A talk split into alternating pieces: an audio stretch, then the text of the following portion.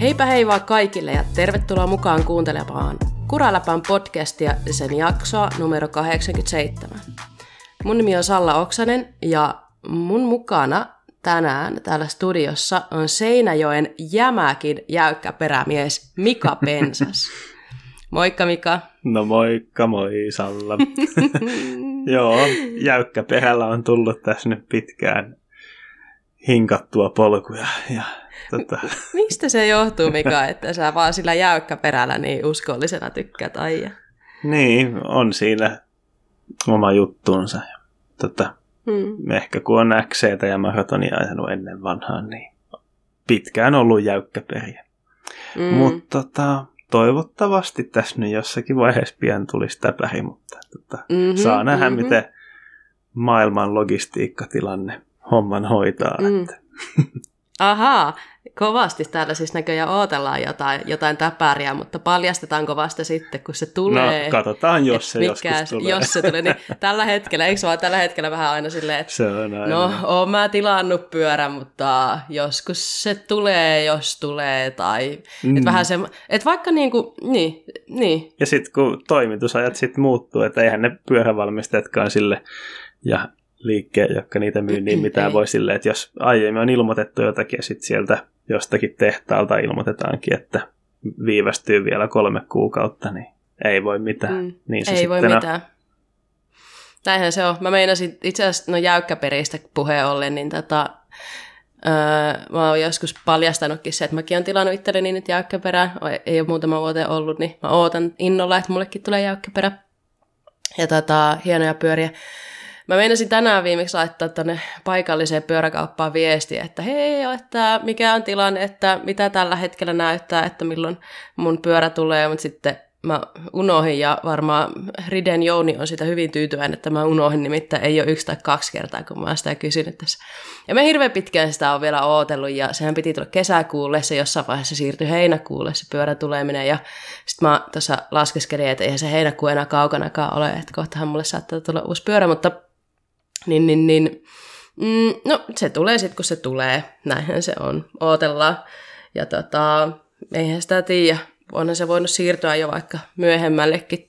Tai miksei vaikka aiemmallekin, mutta niin tota, ootellaan sitä. Mm. Ootellaan sitä. Mutta hei, me päästiin heti meidän suosikkipuheenaiheeseen, eli maastopyöriin. no niin. Ei me turhaan mitään maastopyöräpodcastia tehdä, kun tästä heti, heti löytyy juttua, että Niinpä. pyöriä tulossa ja millä olet ajanut. Mutta hei, jos mennään kuulumisiin, niin mitä sulle mikä kuuluu? No joo, tämä mun pitkään vireillä ollut valmistuminen diplomi-insinööriksi on taas vähän nyt kähtänyt eteenpäin, että on tullut sähköpostia, että olisi tota tutkintotodistus nyt lähetetty, mutta vielä mä en ole saanut sitä käteen. Että, ai, ai, ai. Saanko onnitella sitten, kun se on sulla kädessä se tutkintotodistus? Joo, o, nyt se, se, on, se on sentään virallista, että se tuolla se erinäisissä tietokannoissa näkyy jo kyllä. Mutta että... mm, onneksi olkoon. Kiitos. Mikä susta nyt tuli sitten? Tota, digitaalisen valmistuksen ja robotiikan diplomi-insinööri. Se on aikamoinen juttu se. Mä sen verran tiestä diplomi-insinööriä ja sitten muuta mä en enää ymmärtänytkään. Niin tota, hyvä. Onneksi olkoon Mika. Kiitos. Varmasti. Tätä on, ja niin kuin tässä ollaan Kuraläpä, Kuraläpän porukalla kannustettu ja ooteltu ja tätä ei sillä tavalla ooteltu, että tee nyt vaan Mika, mutta et, niin kuin sun puolesta, että ollaan vähän niin kuin eletty tässä sun tota, opiskelutarinassa mukana. Niin, tota... Kyllä jotenkin tuntuu ihan niin yhteiseltä saavutukselta. Mä oon tosi onnellinen sun ja meidän koko tiimin puolesta. Yes. Hyvän, hyvin työskennelty koko tiimi. Niinpä. Just näin. No sä oot päässyt nyt sitten ajaa vähän enemmän pyörää vai? No joo, kyllä. Jonkin verran on tullut mm-hmm. maastos käytyä ja gravelilläkin ajeltua nyt, että no niin. oikein mukavaa. Mitäs sulle kuuluu? No, kiitos, ihan hyvää. Mä ehkä jotkut saattaa kuulla jossain kohtaa jaksoa mun äänestä, että mä oon ollut flunssassa taas. Ja se on vähän ollut mun mielestä harmillinen homma, koska vastahan kuukausi sitten, puolitoista kuukautta sitten mä olin viimeksi kipeä. Tämä toinen flunssa tuli nyt jotenkin niin kuin yllättävän nopeasti uu, niin kuin, uudelleen se edellisen jälkeen. Mutta niin, tässä on tapahtunut semmoinen asia, että mä jäin, jäin, jäin, pääsin kesälomalle, mulla alkoi kesäloma ja tälleen tunnollisena opettajana niin kuuluu, niin mä sairastun aina kesäloma alussa. Ja se on vähän ollut sille odotettavissakin. Semmoinen ikävä juttu se kyllä aiheutti nyt, että niin, äh, mun piti olla viime viikolla Järvsössä ajaa alamäkeä, mutta koska sairastuin, niin me jouduttiin valitettavasti perumaan se reissu. Et se oli vähän sille harmi homma, hm. mutta niin e, eihän sille minkään voi. Tämmöistä tämä aina välillä on ja e, ei sitä reissu voi lähteä kipeänä, niin nyt sitten parannellaan ja sitten vaikka loppukesästä katsotaan uudemman kerran, onko se sitten Ruotsiin vai jonnekin muualle tai tai vaikka Suomessakin kiertää noita bike parkkeja. Ajamistahan riittää kyllä. kyllä. Ja mitä, mitä tota, paremmalla maltilla niin, niin parantelee itsensä niistä aiemmista pääsee ajamaan. Mutta hei, nyt kun meillä yksi Kuraläpän jäsen on päättänyt opiskelunsa, niin minä aloitin. Oho, no mitä? Kattokaa, kun mulle, mulla on sellainen, tämä oli ehkä just näitä juttuja, että aika kävi pitkäksi, kun mä olin kipeänä, ja sitten mietin, että mikä olisi sellainen juttu, mitä mä nyt tässä niin pitäisi järkeä tähän, ja Mulla on, mä olin silloin pari vuotta sitten opintovapaalla mun töistä ja silloinhan mä tein Mä opiskelin psykologiaa avoimen yliopiston kautta. Ja nyt sitten mä tein siitä perusopinnot ja aineopinnot ja koitetaan pitää nyt lyhyenä tämä tarina, mutta se, että, että mulla jäi ne aineopinnoista kaksi kurssia tekemättä ja yksi kurssi psykologiassa on aika massiivinen, eli ne ei, ne, mä en jaksanut siinä kohtaa tehdä loppuun niitä, kun mä palasin töihin, että ajattelin, että palaan tähän asiaan sitten, kun mulla on enemmän aikaa. Ja nyt on se hetki, kun mä palaan asiaan, aloitin ö, yhden kurssitekemisen, se on, mä ajattelin, että tehdään sitä aina sadepäivinä ja silloin kun aikaa ja suoritus siellä ja suoritus täällä, se on silleen kivasti pilkottu kurssi, että sitä pystyy tehdä vähän tässä kesäaikana ja näin. Mulla on tavoitteena tehdä ne pari kurssia loppuun ja sitten jos sen, jos sen tota, tässä jo yhden kurssin tässä kesäaikana, mutta siinä vaiheessa kun ne molemmat on tehty, niin sitten mä olisin myös pätevä psy- psykologian opettaja. Niin se on semmoinen, no niin. mikä motivoi tietenkin, että siitä voisi saada vähän lisää pätevyyksiä. Kyllä. Ja asia, mikä kiinnostaa. Niin näin. Hienoa. Ikuisia opiskelijoita näköjään olla. näköjään. Ei siitä vaan pääse yli eikä ympäri. Jep. Mutta joo, tärkeintä on kuitenkin, että jättää aikaa kesälle vaikka siihen pyöräilyyn ja näin. Et mä ajattelin, että katsotaan, katsotaan miltä tämä opiskelu tuntuu, mutta ei tehdä sitä liian isoa taakkaa, että saa tärkeimpiäkin asioita hoidettavana, eli se pyöräily. Kyllä. Mm. Mutta hei, mehän ei ole Mikan kanssa tänään kahdesta. Me heti ruvettiin puhumaan kahden kesken hirveän pitkästi ja kuulumisia, mutta meillä itse asiassa on päivän polttavana aiheena niin, niin tota, vähän ensiapujuttuja. Tänään puhutaan siitä sitten myöhemmin, mutta paljastetaan, kuka meillä on tänään päivän varsinaisena asiantuntijana. Eli me Mikan kanssa ollaan tämmöisiä toimittajia tai tyhjän toimittaja, sitten päivän varsinainen asiantuntija mukana, eli Jukka Vuorinen. Moikka Jukka. Moikka Salla ja Mika. Tervetuloa mukaan Kuraläppään. Kiva saada sut mukaan tänne. Ollaan vähän suunniteltu jo pidemmän aikaa, että saataisiin sut tänne vieraaksi, mm. niin vihdoin tämä saatiin sitten toteutettua. Joo, kiitos. On, on kiva olla täällä. Mm. Tämä on tosi mielenkiintoista. Kiva. Pääsit vähän näkemään kulisseihin, että miltä tämä kuraläpän tekeminen näyttää. Ja... Joo, melko eksoottista näin, näin ruudun takaa, kun katsoo. Just näin. Mutta ei ollenkaan niin pelottavaa tai jännittävää, mitä voisi no, kuvitella, vai? vai? Vähän, vähän kämmenet hikoo, mutta eiköhän no, tämä tästä niin. Kuuluu asiaan. lämpenee. Nimenomaan yes. pääsee vauhtiin, niin sitä unohtaa Joo. sitten ollenkaan, että, että on, on tota, äänityksissä mukana hyvin, hyvin tota, silleen, rennolla otteella edetä. Joo, mm. Mutta hei, Jukka, mitä sulle kuuluu? Sullakin taisi kesäloma alkaa, onko ihan oikeassa? Joo, mulla alkoi kesäloma ja alkoi mm.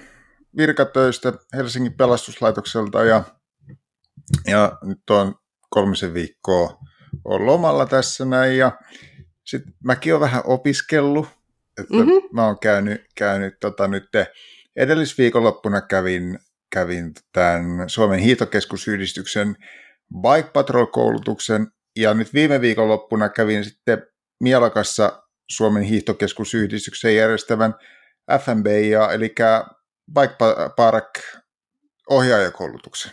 Onko se mm, nyt näin no niin. niin suomeksi sanottuna oikein? Että, et nyt on heti kesäloma aluksi hypätty syvään päähän koulutuksissa ja, ja tota, aletaan vetää kursseja. Ja... Ihan mahtavaa. Yeah. Joo. Mahtavalle kuulostaa.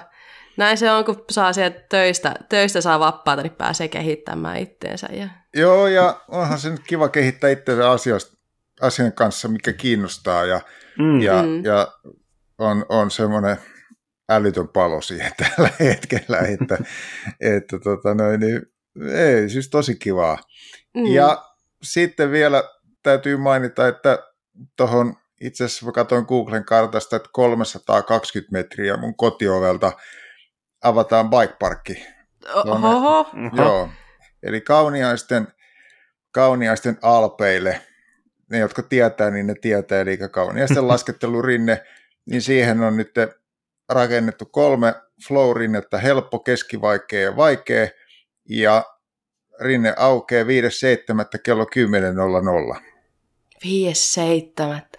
Ai että, onpa hieno uutinen. Onneksi olkoon sinnekin niin, kauniaisiin ja kyllä. koko se porukalle. Ja, ja hei vitsi, 320 metriä bike parkki. Se, on, se kuulostaa aika hienolle. No mun mielestä kanssa, että, mm. että tota, se ei nyt suuren suuri ei ole, mutta tuossa tota noin, niin, ollaan käyty ihan luvan kanssa koeajamassa sitä, koska tota mm. noin, niin, se, se kenen piikki, mä kävin noin koulutukset, eli Nuuksio Swing Hilli, niin mm. tota, alkaa pyörittää sitä nyt ensimmäisen kesän sopimusteknisistä syistä, tai ei muutenkaan tiedä, mitä siihen liittyy, mutta Swing, Swing Hilli nyt pyörittää sitä joka tapauksessa alkuun.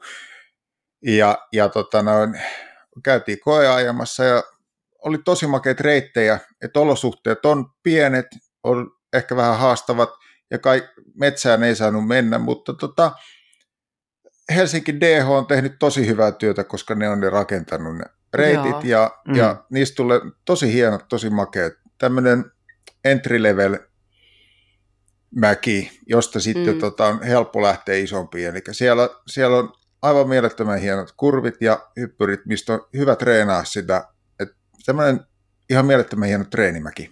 Mm, toi kuulostaa mm. tosi hyvältä. Ja just nyt kun se avataan, niin, ja on kolme pätkää, niin joo, moni ajattelee ehkä, että joo, aika pieni paikka, mutta siitä on hyvä lähteä kehittämäänkin sitten sitä toimintaa, ja jos, jostahan se pitää lähteä liikkeelle. Joo, joo kyllä, kyllä, ja tota, katsotaan, miten, mihin toi tuossa lähtee, että tietysti Nimenomaan. jos se kerää, mm. mutta mä luulen, että painotus on aika paljon varmaan junnupuolella, ja uusissa asiakkaissa, että, että se, on se, se on se, mihin tuossa todennäköisesti panostetaan.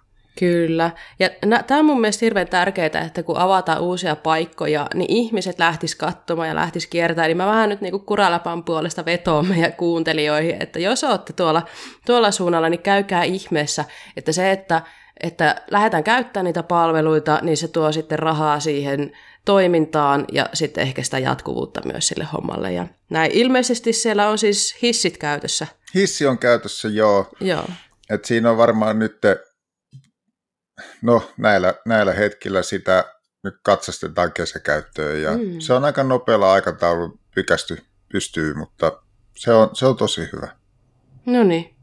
Hei, toihan kuulostaa oikein, oikein hyvälle.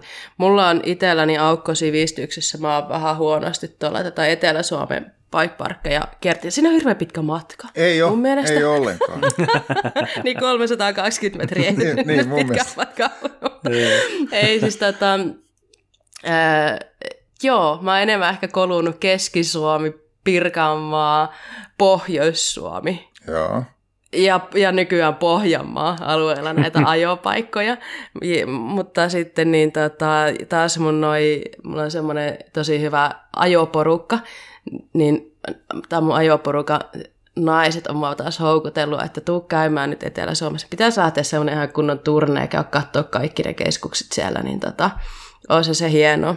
Niin, niin. Ja vaikka sitten tuu käymään Nuuksiossa, me pidetään kyllä hyvää huolta sitten. Että... Mm, mahtavaa. Kyllä sitten pitää tulla käymään Ilman muuta. Kyllä. Joo. Hienoa. Ainahan se hienoa tietenkin, että kun tulee jonnekin tai menee jonnekin uuteen paikkaan, niin sitten olisi joku, joka näyttäisi vähän niitä paikkoja. Nyt pitääkin pitää mielessä, että niin tota, Mm. Juu, saadaan ilmo- ilmoittelee vähän menosta. Joo, kyllä. Jee. Kyllä, Jee. tota noin, niin, nuuks, jos meillä on hyvä porukka siellä ja, ja mm. tota, varmasti saadaan joku näyttämään, että minne kannattaa ajaa ja minne ei. Loistavaa. No niin, Mm. Hyvä. loistavaa. Kuulostaa oikein hyvältä. Mutta hei, mentäisikö tässä vaiheessa öö, viikon uutisiin? Joo, otetaan Mm. muutama uutinen tähän Mm. ennen kuin päästään viikon aiheeseen. Joo. Tosiaan XCOta on ajettu taas maailmankuppia, short trackia ajettiin aiemmin viime viikolla ja sitten sunnuntaina oli XCO vuorossa ja nyt oli vähän erinäköistä tuloslistaa kuin mitä näissä aiemmissa kisoissa on ollut, että jos eliten naisia katsotaan ensin, niin Rebecca McConnellillahan oli kyllä tota, tai moni varmasti odotti, että ajaisi Mm. taas tosi kovaa, kun on niin hurjan hyvin alkukaudesta pärjännyt. Mm. Hänhän dominoi alkukauden, Aivan suvereenisti, kyllä aivan mm. huikeeta. Öö, joo, jäi tota, tai en mä tiedä voiko sanoa jäi, oli viides short trackissa, tosi kova suoritus kuitenkin. Mm. Öö, ja sitten tota, XCOssa seitsemässiä, että onhan se nyt huippu, huipputulokset, mutta sinne pääsi vähän muita nimiä kuitenkin korkeammalle Mm. mm. korokkeelle. Luana Lecomt voitti sekä short trackin että XCOn Mm. tällä kertaa. Päässyt nyt kovaan vireeseen. Kyllä. Eikö hänellä tämä alkukausi lähtenyt vähän ehkä niin kuin hitaammin Vähän vaisusti. käyntiin verrattuna viime kauteen, joka Mm. hänellä oli ihan ilmiömäinen. Kyllä, Ja hieno nähdä Luonan nimi taas tuolla ykkös podiumilla. kyllä. Joo, short trackissa tosiaan Lecomten jälkeen toisena Anne Terpstra. Kolmantena tanskalainen Caroline Bohe. Tota, vähän ehkä yllätys, että noin korkealla sieltä hieno, hieno suoritus. Sitten Alessandra Keller oli neljäs, tosiaan Rebecca McConnell viides. Ää, XCOssa sitten Lecomten jälkeen oli Jenny Riesveds Ruotsista kakkosena. Hyvä, tosi vahva kausi ollut sillä tähän mennessä. Mm. Sitten siellä oli Laura Stigger, Siina Frey ja Anne Terpstra seuraavilla sijoilla. Ei mitään isompia yllätyksiä XCOssa ehkä. Muuta kuin, että Mona Mitterwallner lähtökiihdytyksessä kaatui ja sillä meni kisa Mm. heti siihen. Se olisi saattanut olla vahvoilla, Joo. vahvoilla muuten siinä kisassa. Sitten jos katsotaan miesten kisoja, niin siellä samalla lailla kuin naisten elitessä, niin Matias Flykiger voitti sekä short trackin että XCO. Tosi vahva mm. Mm. viikonloppu Flykigeriltä siellä. siellä. Ja ei oikeastaan mitään hirveän isoja yllätyksiä short trackissa eikä, eikä XCOssakaan. Short trackissa Vlad Daskalu, Vital Albin, Henri Vansini, Jens Schürmans seuraavilla siellä. Schürmans ehkä vähän tuntemattomampi nimi siellä. Short trackissa on päässyt vähän jonkin verran tuntemattomampia nimiä tässä. Niin, niin muutamissa kisoissa tonne Hmm. korkeille sijoille kanssa. Öö, XCOssa sitten oli tosi tiukka taistelu. Siellä oli monta miestä pitkään ihan loppuun asti tota, taistelemassa niistä podium-sijoista, mutta Flykkiger tosiaan oli kovin lopussa ja Nino Schurter, Alan Hatherley, Vlad Daskalo, Maxim Marot sitten seurasi perässä. Siellä oli tiukka taisto miehissä XCOs, kun taas naisissa oli vähän selkeämmät erot. Näin tiivistetysti Mm. XC-puolen kisat. Hyvälle kuulostaa. Hirveästi en itse voi kommentoida, koska on pakko myöntää, että en, en kattonut XCtä. Öö, niin Mm. luotan, mikä sinun sana. No niin, se oli ehkä ihan kiin- kiinnostavinta, että tosiaan sekä naisten että miesten elites niin sama voittaja sekä short trackissa että Mm. XCssä. Siellähän oli kyllä aika lyhyt toi XC-kisa, että tunti 15 minuuttia sekä miesten että naisten voittajalla, kun monesti se menee lähemmäs sitä puolitoista tuntia. Joo. Ja tosi moni ajoi jäykkäperällä, se oli semmoinen teknisesti helpohko rata. Aika mm. semmoista short trackimäistä ajoa myös siellä XCOssa. No niin. Mun mielestä toi on mielenkiintoista.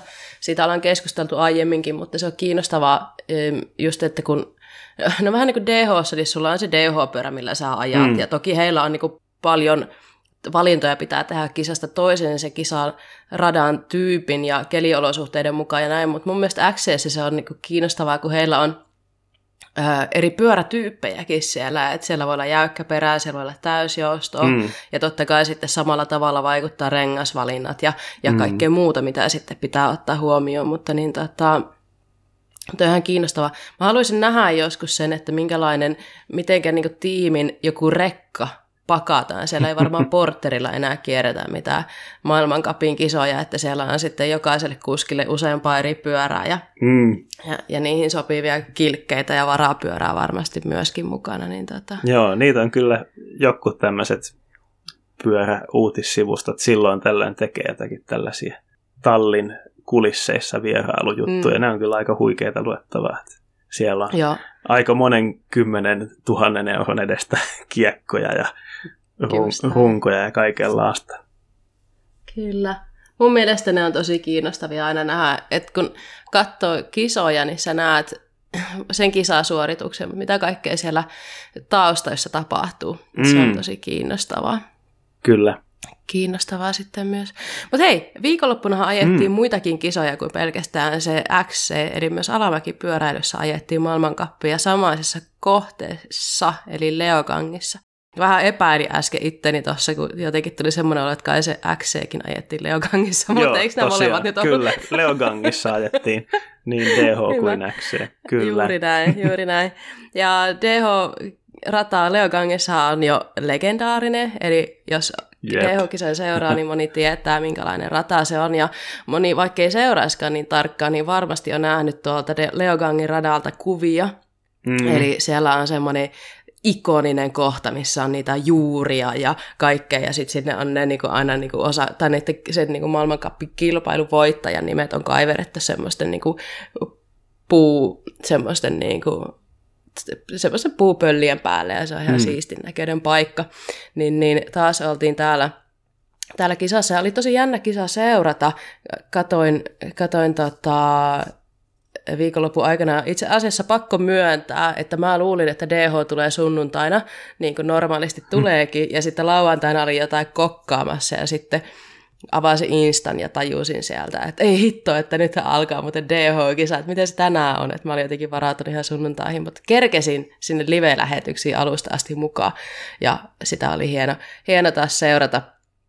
Rattaa Leokangissa oli aika haastava, siellä oli satanut vettä siellä harjoituksissa ja niin kuin etukäteen aika paljon, niin se oli mennyt aika hurjaan kuntoon. Eli tuo ratahan on semmoinen, että se yläosa on aika semmoista niin kuin avonaista ja sellaista niin kuin tosi kovaa vauhtista. Öö, isoja hyppyreitä ja tämmöistä. Ja sitten se toinen osa on taas varsinkin noin tuommoisissa olosuhteissa, mitä nyt on, että se oli tosi mutainen ja siellä oli se, välttämättä ihan niin kuin ohjausta pysty niin, niin kuin hallitsemaan ja siellä on noita semmoisia syviä kuoppia ja semmoisia uria, mikä mm. sitten vie sun pyörää, niin se alaosa oli taas sitten tosi hidas, eli ne kuskit monet sanoi sitä, että niinku, ihan niin kuin se olisi jaettu kahteen osaan, että ensimmäinen niinku ihan tuhatta ja sataa ja sitten se hidastuu, kun pääsit sinne metsäalueelle. Mm. Ja, ja, ja toki siellä ylä, yläosassa oli myös sitten mutaa vaikutti, vaikutti näihin joihinkin kohtiin. Mm. Mutta niin tota, joo, kiinnostavaa oli taas katsoa. Mä ehkä naisten kisasta niin ei mitään sen kummempia yllätyksiä tullut sieltä, kun katsoi sitä kisaa. Tanny Seagrave ei ollut mukana tämän, tällä kertaa kisassa ollenkaan, eli hän on kisoista pois nytten. Hänellä on ollut niin, aivotärähdys, niin hän joutuu sen takia olemaan pois vielä kisoista, mutta Miriam Nicole on nyt, hänellä oli myös tämmöinen aika iso aivotärähdyskeissi tuossa alkukaudesta, niin hän on nyt mukana tuolla, ja kiva nähdä, että sitten on terveenä, terveenä peleissä mukana, niin kuin sanotaan. Mutta miten naisten kisa sitten lopulta meni, niin voitohan vei Camille Balange toistamiseen tällä kaudella, Kyllä. eli Camille on aloittanut todella vahvasti. Ja Leogangissa näyttää pärjäävän tällaisissa mm. haastavissa olosuhteissa hyvin. Kyllä, itse asiassa niin Camilha on Leogangissa ö, voittanut aiemminkin. Mm. Eli tota, se on hänelle, hänelle oikein sopiva oloinen Ja taisi silloin olla saman tyyliset olosuhteet, että mm, aika kyllä. syvässä mutarännissä ajettiin kyllä, se metsäosuus. Kyllä. Toiseksi tuli Miriam Nicole ja kolmanneksi sitten Eleonora Farina.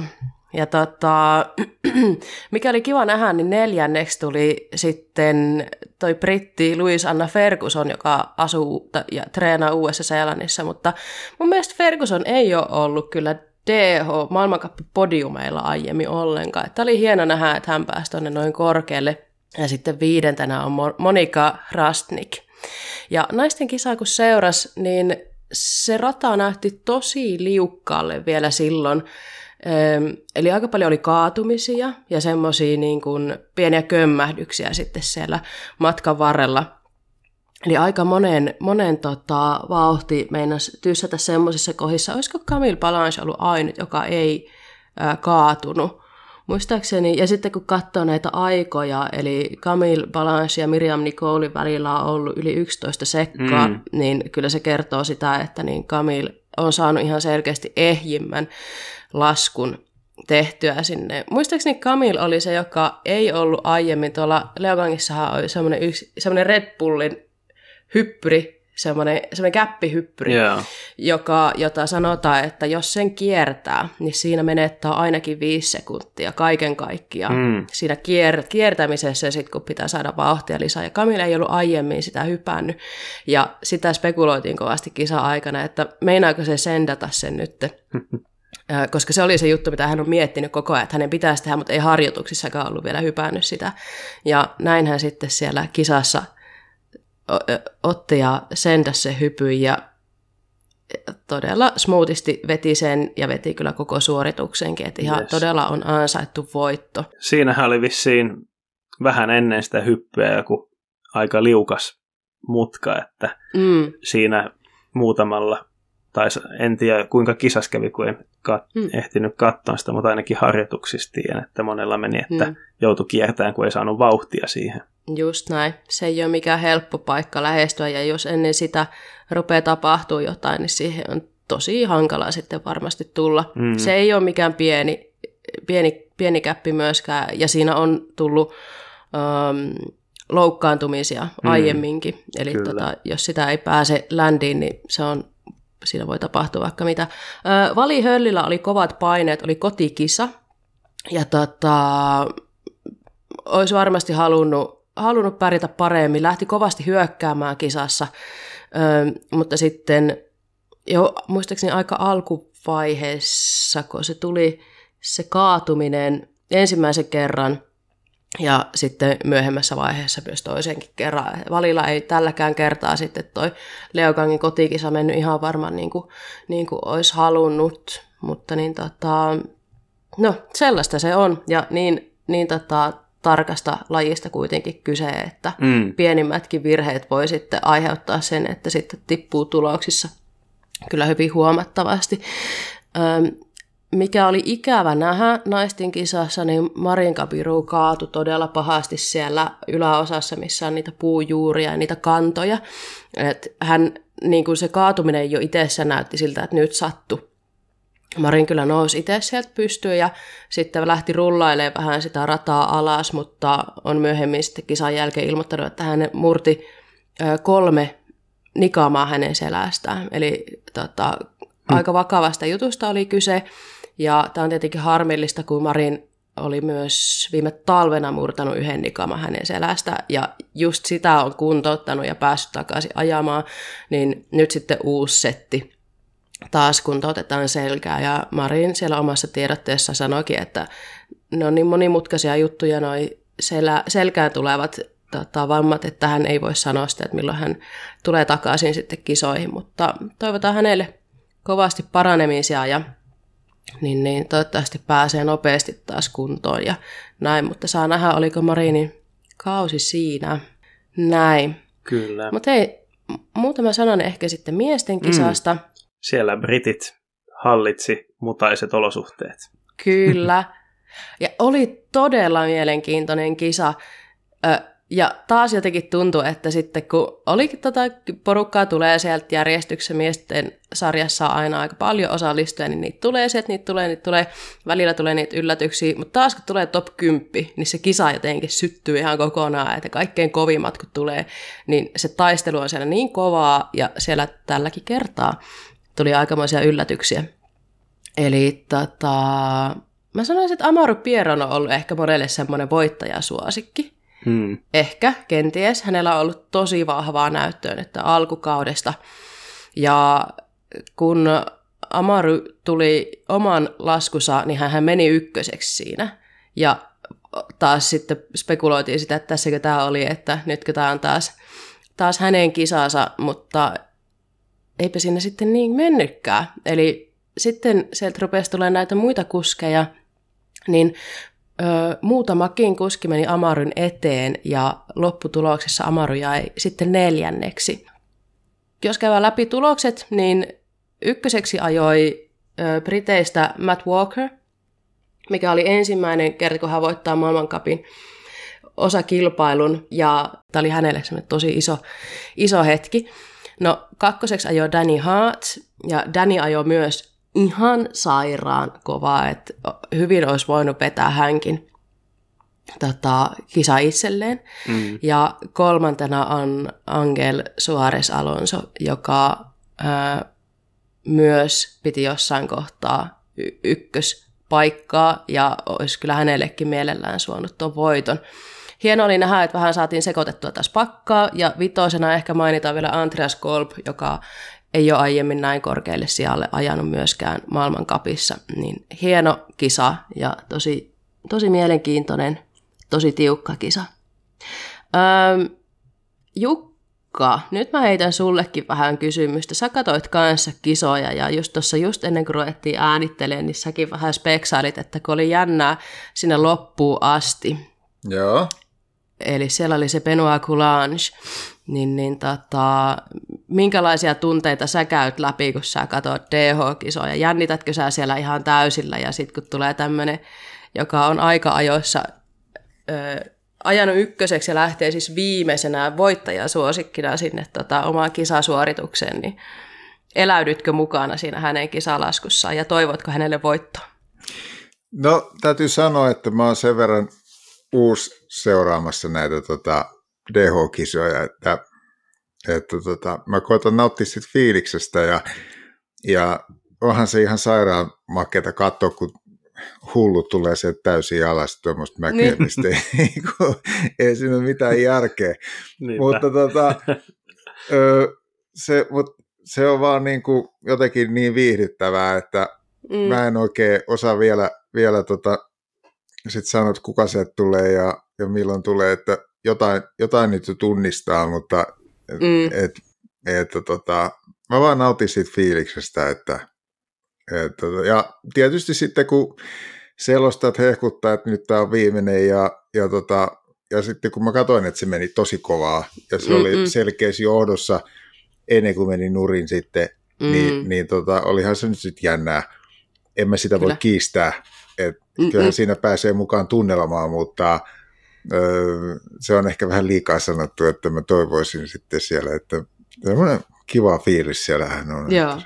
Näin, varmaan se mukava. pääasia. Joo. Just näin, kisaa jännitystä.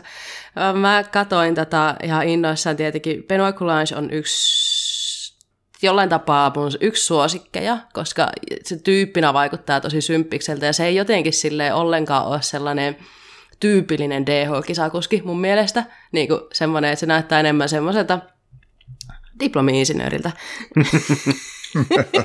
ja, ja tota, joo, hän, jos olisi voittanut, olisi ollut tosi onnellinen. Hänkään ei ole ikinä voittanut maailmankapin osakilpailua, ja, mutta on ollut tosi lähellä monta kertaa, että hän on kyllä aika niin kuin, um, consistently, mikä, mitä se on suomeksi? Johdonmukainen.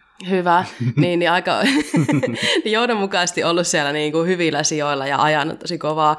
Niin, niin, eli mä vähän mietin, että kumpi vaan Matt Walker tai sitten Benoit olisi voittanut, niin olisi ollut tosi tyytyväinen.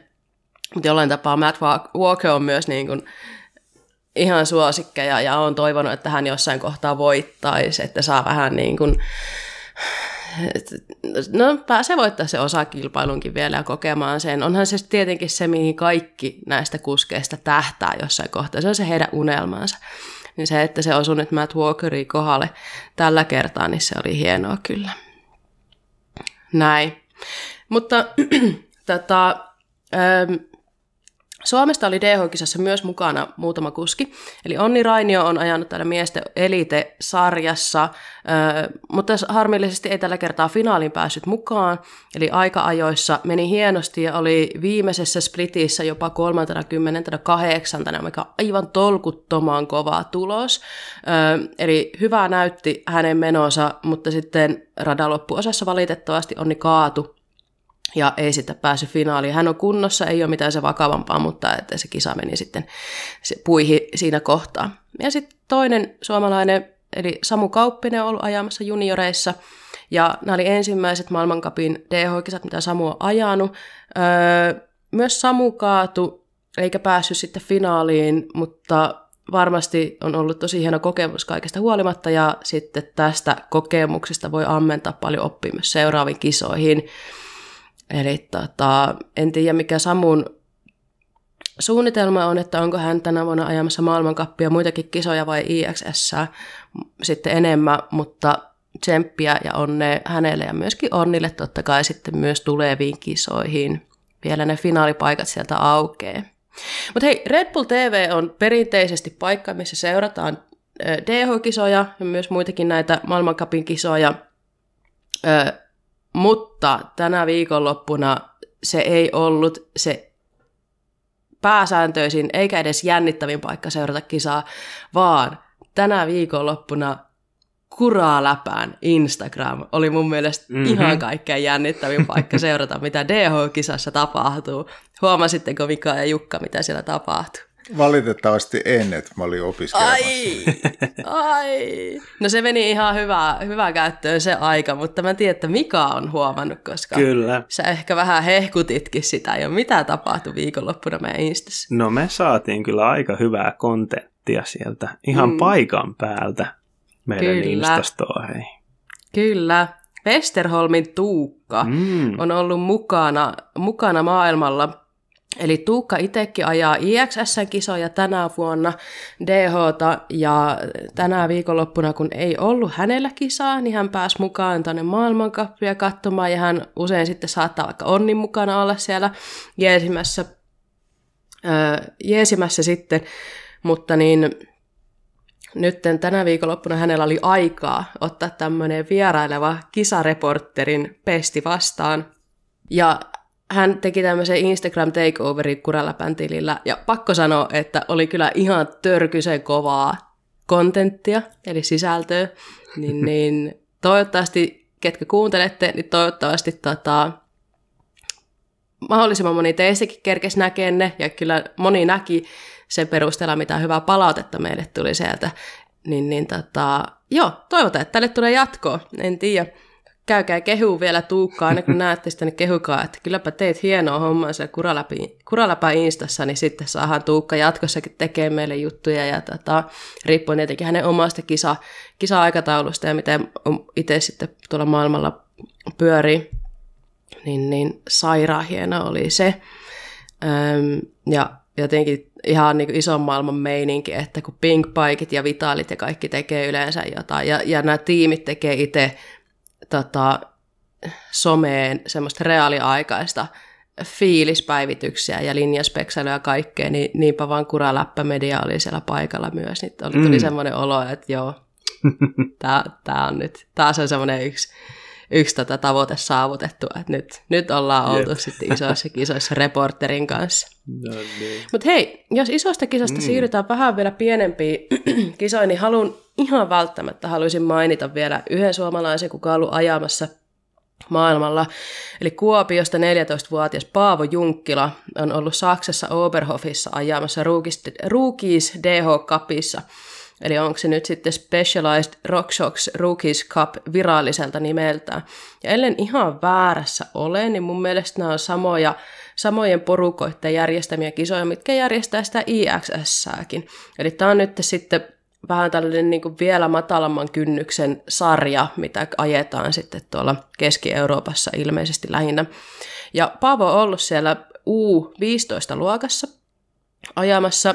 Siellä on ollut 55 lähti hänen sarjassaan ja Paavo ajoi hienosti viidenneksi, mikä on todella kova suoritus. Aika-ajoissa oli ajanut kolmanneksi ja varmasti toiveet podium paikasta oli, oli ilmassa, mutta niin äh, harmillisesti, harmillisesti kävi niin, että ilmeisesti kuvaaja on juossut radalla just silloin, kun Paavon lasku on ollut, eli hän joutui vähän väistämään siinä, mutta mitä, mitä sain vähän udeltua tietoja tuolta taustajoukoilta, niin ilmeisesti ö, finaalilasku, vaikka oli tota, vähän häiriötekijöitä siellä, niin silti oli kovempi aika, mitä siellä aika-ajoissa. Eli kovaa tahtia Paavo siellä pitää ja parantaa suorituksia koko, koko ajan, niin nyt ehkä tässä niinku vielä yksi tämmöinen kova suomalainen nuori kuski, kenen tekemisiä sitten tuolla DH-puolella päästään ilolla seuraamaan. Toivotaan, että Paavollekin tulee vielä näitä myöskin ulkomaan kisoja sitten tälle kesälle, niin päästään sitten seurailemaan ja kannustamaan häntä. Mm. Hyvä. No nyt on kisattu pyörällä sitten tuolla maailmalla ja isossa mäessä, mutta eihän se ole vielä kaikki, mitä ollaan kisaltu. Eli tietenkin tämä meidän tämä fantasiamaailmassa tapahtuva larppi, eli kuraläppä, anteeksi, anteeksi, sanotaan sitä nimi ihan kunnolla, Trek Kuraläppäliiga on, tota, on, on ajettu myöskin tänä viikonloppuna. Kyllä. ja tota, ennen kuin käydään läpi tuloksia, niin Mika, miten, onko sä katsonut, miten sun tiimillä, sulla, sulla on DH-tiimi, on, eikö vaan? kyllä. Miten sun tiimillä menee? Kyllä, sillä ihan ihan kohtalaisesti. Mä olin nyt kolmannella kierroksella tota 24 näköjään. Mitä? Tällaisella, joka ei, ei kovin usein ehdi seurata noita DH-kisoja muuta kuin tuloslistaa ja highlightsia jälkikäteen, niin hmm. ihan, ihan annan itselleni hyväksytyn arvosanan tästä. Kova, kova. Paljon paremmin kuin mulla, voin sanoa. Johtuu siitä, Myöskin, että mähän en ole käynyt päivittämässä mun tiimiä ollenkaan. Mm-hmm. Täysin tietoinen on siitä, että Reese Wilson ei osallistu kisoihin tällä hetkellä, eli Reese Wilson on ilmoittanut, että ö, hän ei tällä hetkellä ole ihan kunnossa. Ei ole ihan varma, mikä hänellä on, mutta hän ei ole siinä kunnossa, että hänen kannattaa mm. nyt näitä kisoja ajaa. Ja hän toistaiseksi jää, jättäytyy kisoista pois. Sitten mä ajattelin, että ei vitsi, että pitäisi mun nyt mennä päivittää tätä mun tiimiä. Ja sitten mä ajattelin, että hirveä vaiva niin mä naamioin tämän nyt sitten semmoiseen, tämän mun saamattomuuden mä naamioin siihen, että mä oon sitä mieltä, että tiimi pitää yhtä alusta loppuun. Aivan, kannatus vaikka, mielessä. Mm, että vaikka Riis nyt pystyy osallistumaan näihin kisoihin, niin mä en heivaa häntä mun tiimistä, koska mi, mi, mitä se minusta tekisi? Minkälainen ihminen mä olisin, kun mä heivaisin hänet hädän hetkellä? Mä en käynyt päivittämään mun tiimiä. Ja mut löytää sitten sieltä fantasy tuloslistaa jostain sieltä toiselta sivulta. No niin. Mutta ei ollut viimeisenä edelleenkään, mm. niin, niin tota, joo. Yes. Mahtui mullakin yksi nolla pistettä ajanut kuski mun tiimiin silti, että Taylor Vernonilla meni vissiin aikaa, jos ketju, että mm. se jäi niukasti ulkopuolelle sitten. No niin. Jos ihan rehellisiä ollaan, niin mulla on varmaan aika montakin nollatulosta tekevää kuskia, kun mä oon tehnyt silleen vähän mielenkiintoisin perusteella perustein mun tiimi, mutta mä en päivitä sitä. Niin, ihan, niin. ol, olkoon nyt millainen mm. on, niin tota, mm. Mutta mitenkäs, mm. niin, mitenkäs tuolla, tuolla meidän Trek Kuraläppäliigan kärjessä meni? Mm, miltä siellä näyttää? Siellä on aika tiukkaa. On. Siellä on tota, kaksoisvoitto. Jaettu ykkössiä 759 pistettä.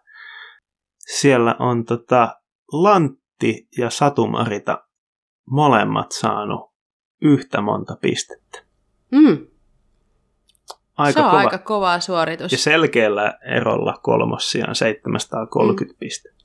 Sekin kyllä todella kova. No hei, onneksi olkoon tämän, tämän kertaisesta tietämyksestä ja sieltähän näkee, näkee kyllä, että Satu Maritalla menee kovaa, nimittäin hän on kokonaiskilpailussa kolmantena tällä hetkellä, kyllä. jos katsoo tätä Trek liigan kokonaispisteitä. Öö, ykkössiä pitää Monument, olisikohan viime kerrallakin jo pitänyt. muistaakseni, muistelisin, että hänen nimensä on mainittu. Kakkosia pitää Ahannila vai Ahannila, kuinkahan tämä hmm. Ahannila ehkä. ja sitten tosiaan kolmantena on Satumarita. Ja Tiukkaa on tämä kokonaiskisakin, nimittäin Monumentilla on 1857 pistettä, Ahannilalla on 1849 ja Satumaritalla 1827. Eli, eli tota, niin, nopeasti voi muuttua tilanteet kärjessä, jos niin on muuttuakseen.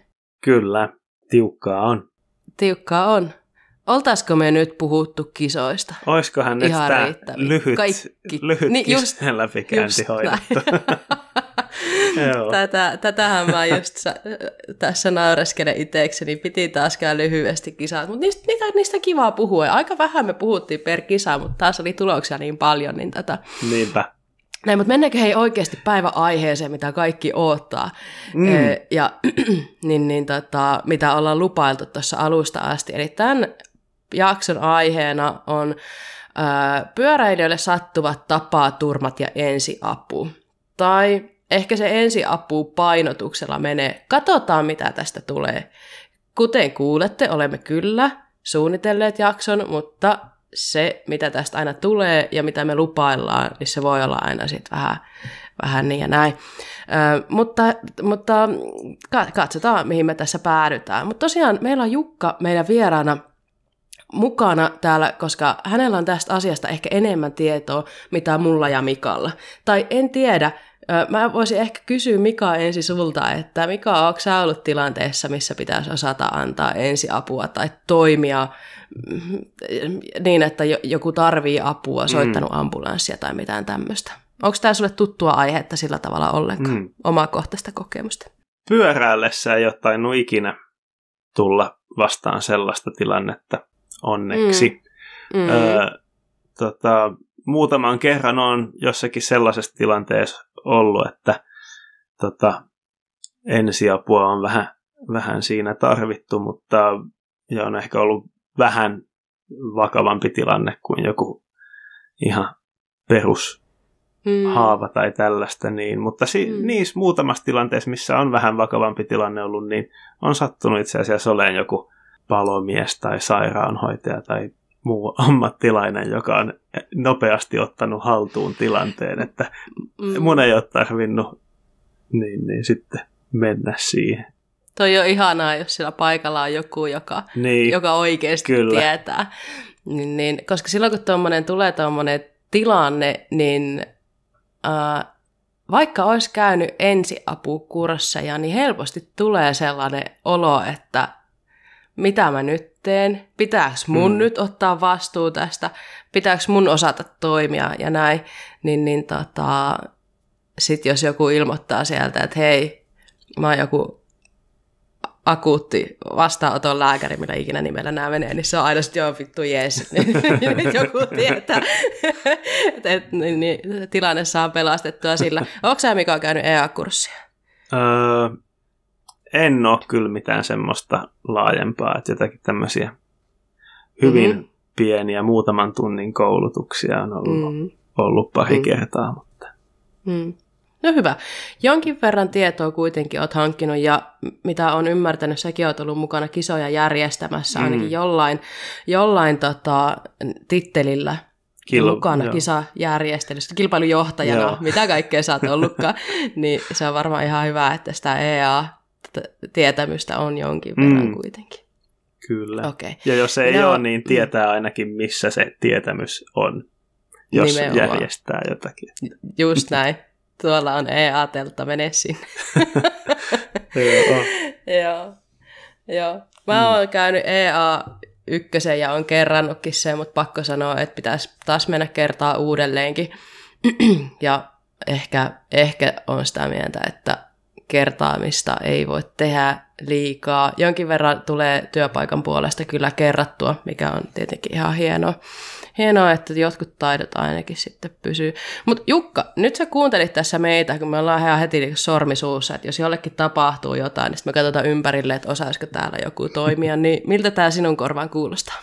No varmaan ihan, ihan niin kuin miten yleensäkin ihmiset ajattelee sen, että et, et, siinä, siinä tietysti täytyy muistaa se, että ne on aina tilanteita, mitkä tulee, niin, no, jos nyt sanoisin vaikka maalikolle esimerkiksi, mm. niin tota, tulee ehkä kerran, kerran elämässä, jos sitäkään, mm. Tai, mm. tai sitten, niin, niin me tehdään sitä joka päivä. Ei siinä ole mm. meille mitään uutta tai mm. ihmeellistä mm. loppupeleissä, että, että se, on, se on meille duuni siinä, missä moni muukin. Niin, mm. niin tota, ei, se, ei se sillä tavalla niin kuin hätkäytä, jos mm. voisi sanoa, vois sanoa. Tai siis, okei, okay, totta kai rajansa kaikella. Totta kai on niitä keikkoja, jotka tota itseäkin jää mieleen ja, ja, ja hätkäyttää, mutta noin niin kuin pääsääntöisesti mm. niin mm. aika rutiini. Se, se on meille rutiinia. Ihan mm. sama kuin, kuin tota, robotiikka, automatiikka on robotiikka, automatiikka diplomi-insinöörille, mm. niin, ja, ja mä tajun niistä sama kuin sikasatelliiteista, että ei se, ei se, se tota, no, jos mun täytyy ruveta robottiohjelmoimaan, niin se tekee jotain ihan hirveitä. Että, mm. Just et, näin. Et, et, suutari pysykö lestissä, sanotaan. Juuri näin. Sillä erotuksella, että harvemmin kenenkään elämä toivottavasti on siitä kiinni, että osaatko sä ohjelmoida robotteja keskellä metsää. No. Et... niin, koska siellä ei ole sähköä, mm. eikö niin? niin, mm. niin nimenomaan. Nykyään. Mm. niin, jos Sekin. siitä saisi jotenkin otettua sitä sähköäkin. Kyllä, just näin. Mutta hei, tota, ehkä mä vähän kyllä veikkaan, että kun kohta päästään juttelemaan siitä, että mitä kaikkea sä pyöräilyparissa teet, niin moni saattaa tunnistaa, että hei, ai niin, tämä on se tyyppi ja se, sieltä somesta tuttu, että onhan sitä ollut näistä vaikka kursseista puhe ja näin, mutta välttämättä nimi ei vielä tällä hetkellä monellekaan soita kelloja. Joo, niin... ei varmasti. Ei, mm. et on tullut ihan, ihan pyöräilypiiriä täysin ulkopuolelta. Ja tota, mm. Ihan... Niin, niin kuka on Jukka Vuorinen? No. Kuka sä oot? Haluaisitko avata tässä meidän kuuntelijoille, että miksi sä oot täällä mukana? Miksi mä oon täällä mukana? Varmaan sen takia, että mä lähetin sulle sähköpostiin. no, se on aika hyvä lähtökohta. ja tota, ja, mm. Okei, okay, eli tota, no lähdetään siitä, itse asiassa viime viikon kurssilla todettiin vetäjän kanssa, että, että no meitä oli siellä vetäjä ja kahdeksan oppilasta ja meitä oli kaksi 70-luvulla syntyneitä ja loput oli varmaan 2000-luvulla syntyneitä. Mm. Siinä oli semmoinen hauska käppi sit siinä välissä. Mutta todettiin, että me ollaan niin maastopyörät viidellä vuosikymmenellä tällä hetkellä, että 80-luvulla mä oon saanut ensimmäiset maastopyöräni, ja, ja nyt eletään 2020-lukua, että siitä kun laskeskelee, niin viidellä vuosikymmenellä niin voi sanoa, että on uh. ajanut pyörällä. Ja välillä enemmän, välillä vähän vähemmän. Öö, aika pitkään ajelin noin kaikki lähipolkuja, missä nyt on ikinä asunutkin ja, ja jonkun verran ollaan joskus, no mitä, 2007 syksyllä käytiin tekemään makeereissu kaverin kanssa Lapissa Pöyrisjärven maastossa, niin tämmöinen maastopyörävaellus polkuja pitkin yöpyön autiotuvissa ja, ja sitten, ee, sitten syksyllä 19 ö, oltiin perheen kanssa oltiin Salzburgissa mm. ja, ja tota, vaimolla oli sitten siellä lauantai-päivänä oli luento ja sitten mä sanoin, että sä teet ennen ja jälkeen luennon, mitä teet, mutta me lähdetään pojankaan nyt Leogangiin. Mm. Ja, ja tota, mm-hmm. oltiin siellä sitten päivä ja vuokrattiin DH-pyörät ja, ja tota, se oli aika nastaa. Siitä se ajatus Ai sitten lähti. Mm. Ja, ja tota, siitä tuli sellainen pieni alamäkikipinä, ja, joka sitten realisoitui itse asiassa nyt vuosi sitten viime kesänä. Mm. Ja tota, mä hankin tuommoisen De Vinci Spartanin, löytyi hyvä käytetty yksilö, ja, ja tota, sillä mä nyt on sitten enemmän tai vähemmän hurjastellut näitä mäkiä täällä, että viime kesänä mm. sitten koetettiin vähän kiertää ylläkset, sappeet. Nuuksio toi mun kotipaikka sitten, mitä tässä nyt muita mm. äkkiseltään. Ka- joo. Mm. Kattelin tuossa justiin, mietin, kun katsoin näitä Leogangin kisoja ja niitä maisemia siellä, ja että ei vitsi, että pääsispä tuonne ajamaan. Mä en ole käynyt siis Keski-Euroopassa ajaa mäkipyörää, kun mä aina suuntaan vähän näihin pienempiin, pienempiin kohteisiin ehkä, niin tota, en, en mitenkään niin ylläty, ihmettele, enkä moiti sua siitä, että jos Leogangissa olet päässyt kokeilemaan alamäkipyöräilyä, että niissä maisemissa olet sitten jäänyt koukkuun tähän lajiin. Joo, se on itse asiassa eka kerta, kun mä ajoin DH-pyörää. En ollut niin. aikaisemmin ajanut, että mulla oli itsellä, itsellä tota, oli silloin tämmöinen traili-versio sitten, mm. ja, ja, ja tota, olihan se makeeta. E, tosi sitten muksu oli silloin vielä muutama vuoden nuorempi, ettei ihan kaikki paikkoihin, ja yksi mm. pätkä oli ehkä vähän liian vaikea sitten. Mm. Oliko se se maailmankappi kisarata? No oli se ja vedettiin pohja-ajat siihen, mutta tota, se, se, siinä kävi ihan vahinko. Se näytti, se näytti hissistä, kun meni ylös, että tuossa menee kivaa tuommoista flow trailiin, mutta sitten ennen kuin pääsi siihen, niin se tultiin siellä mettässä semmoista kivikkojuurakkoa jyrkännettä ja, ja, ja tota, mm. siinä meinasi sitten pojalla vähän usko loppuu, mutta sitten päästiin kuitenkin alas saakka vähän taistelle ja kaiken kaikkiaan oli tosi kiva päivä. Mm. Ja seuraava, mm, se, se mä voin mm. sanoa, että seuraavana aamuna mä olin ihan varma, että mä oon jäänyt sen junan alle, millä me tultiin. Että siis mä olin mm, niin mm. kipeä, mm. joka ikinen paikka kropassa oli niin mm. kipeä, kun ei ole ajanut tuommoista dehopyörää ja sitten se on se helppo sininen reitti, mikäköhän se nimi nyt on, kuuluisa reitti kuitenkin, 11 mm. kilsaa pituutta, siinä on varmaan miljoona, miljoona kurvia sit siinä matkalla, niin se, mm. se on aivan jäätävä. Se, se on ihan sairasta, miten mm. se oli raskasta. Siinä ei tarvitse montaa toistoa samalla radalla, että on, on ihan hapoilla sitten, mutta siis näinhän se on, että vaikka niinku usein ajatellaan, että no DH, että siellähän mennään alaspäin, vaan se yllättävän rankkaahan se on. On, on. Mm. Kyllähän Et... se, tuosta Nuuksi on minuutin radassakin, kyllä siinä saa sykkeen nousemaan. Että se... Kyllä, kyllä. Mm. No sä oot siis innokas maastopyöräilijä, mutta sitten tämä ensiapu-aihe on sulle aika lähellä sydäntä kaikista Joo. päätellen. Sun nimi rupesi tulee tutuksi tuolla, ö, aiemmin viittasin, että somessa on näkynyt, eli Facebookissa varsinkin huomasin, että sä rupesit ö, tota, sinne ilmoittelemaan tämmöisistä kursseistakin, mitä sä pidät. Eli ensiapu on sulle taito, mitä sä olet no. päässyt kehittämään sun siellä tota, sun virkatyössä. Eli Joo. mikä se sun tausta tähän ensiavun Eli pariin oon, sitten olikaan? Mä oon palomies ensihoitajana ihan Helsingin kaupungilla virassa. Toimin tuossa Helsingin keskustassa erottajan paloasemalla ja, ja siinä, siinä työkuva kuuluu perustasoinen ambulanssi sekä sitten erilaiset palomiehen tehtävät lähin alkaen nostalavaa autosta ja veneen kuljettamisesta ja mitä nyt milloinkin. Et mm. Hyvin monipuolinen toimenkuva, mutta käytännössä melkein puolet mun työajasta menee sitten ambulanssissa. Mm. Ja, ja siellä sitten se tulee sitten se e, ensihoito ja sitä kautta ensi apumaailma, että sehän mitä sitten tuo mettässä annetaan, niin se on ensi apua ja ensihoito mm. on sitten se, mitä ambulanssi, kun se ottaa vastuun sit siitä, siitä tota, kun sulla on kaveri pääkainalossa, niin sitten, mm. sitten kun sä luovutat se eteenpäin, niin sitten hän saa ensin hoitoa. Mutta, Kyllä. Mutta joo, ja sitten semmoinen, semmoinen että mäkin olen tämmöinen perustason, eli meillä ei Helsingissä, meillä ei ole lääkkeitä eikä sillä lailla, niin se jotenkin on vähän, ehkä vähän lähempänä sitä maalikkoa sillä tavalla, että osaa, osaa vähän eläytyä siihen, mitä se on niin kuin paljan käsin sitten joskus välillä mm. joutuu olemaan. Ja suurin osa tuosta meidänkin duunista on ihan sitä niin kuin kädentaitoa ja, ja mittarit on mittareita, mutta käsillä me sitä tehdään. Suurin osa hommista mm. niin hoituu sillä, että me tullaan paikalle ja, ja otetaan tilanne haltuun. Ja mä mm. luulen, että se on sama sitten siellä mettässäkin tai rinteessä. Mm. Nimenomaan.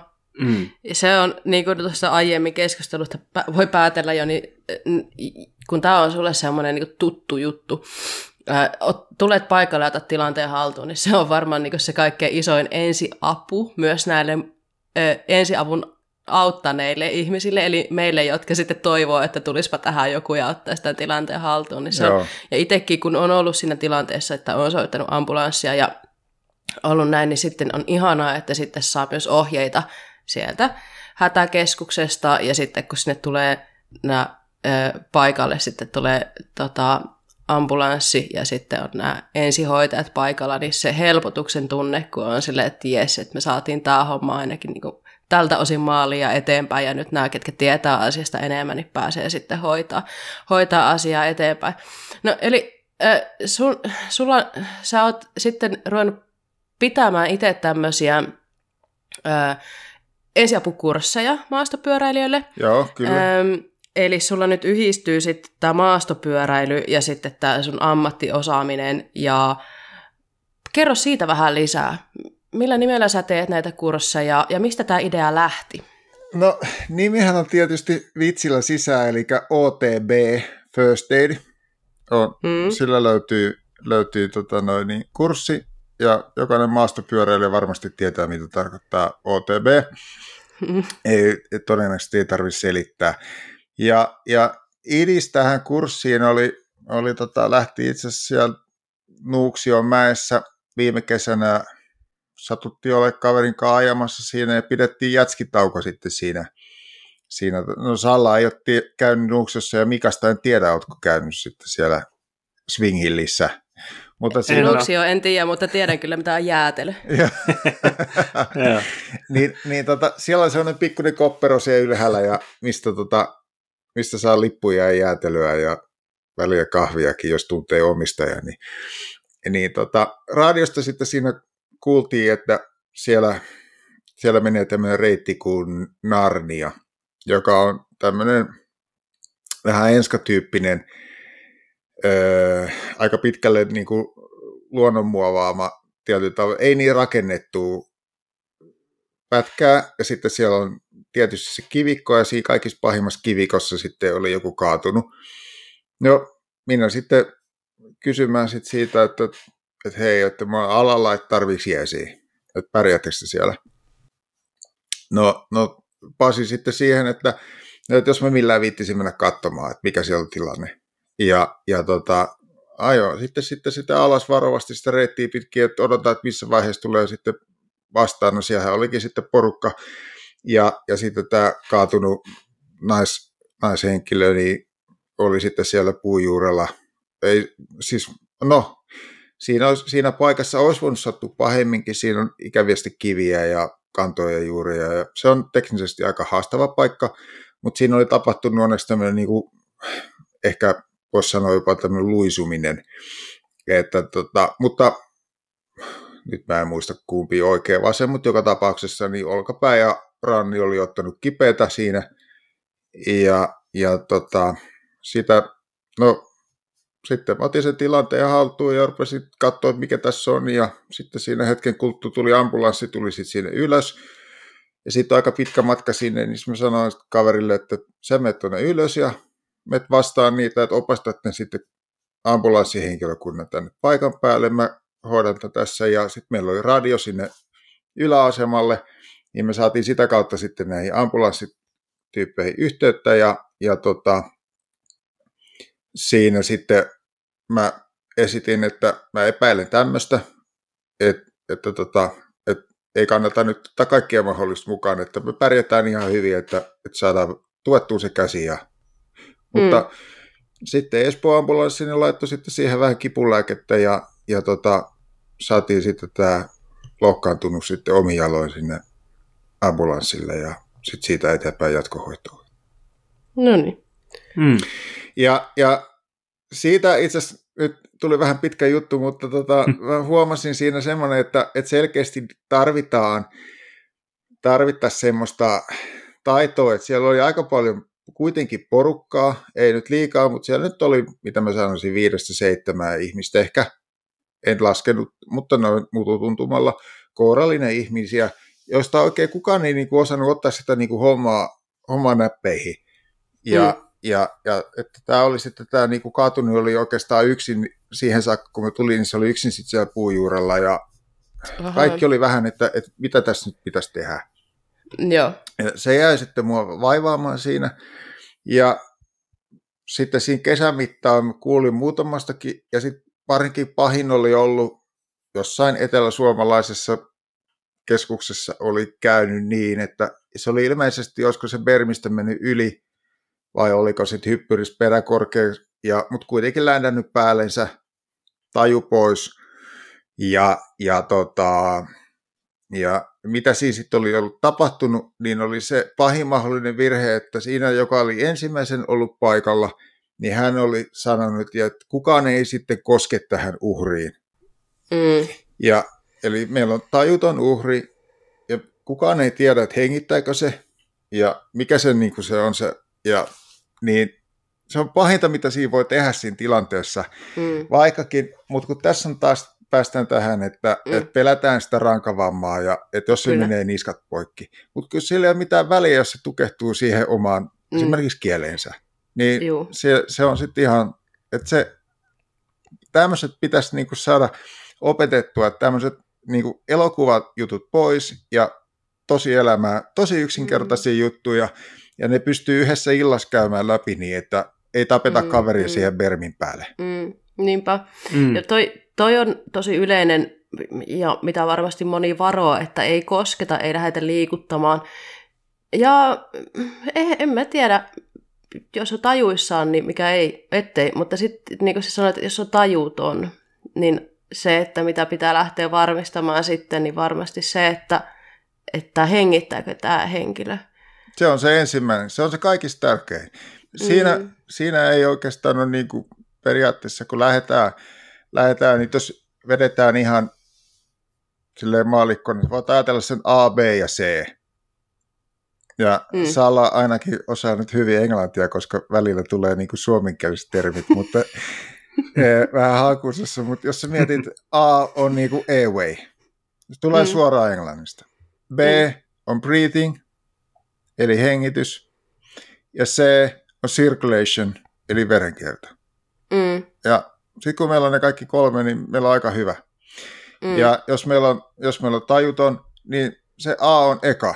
Sitten kun mm. meillä on se A on hallussa, niin sitten siirrytään kohtaan B. Ja sitten mm. sit, siitä kohtaan C.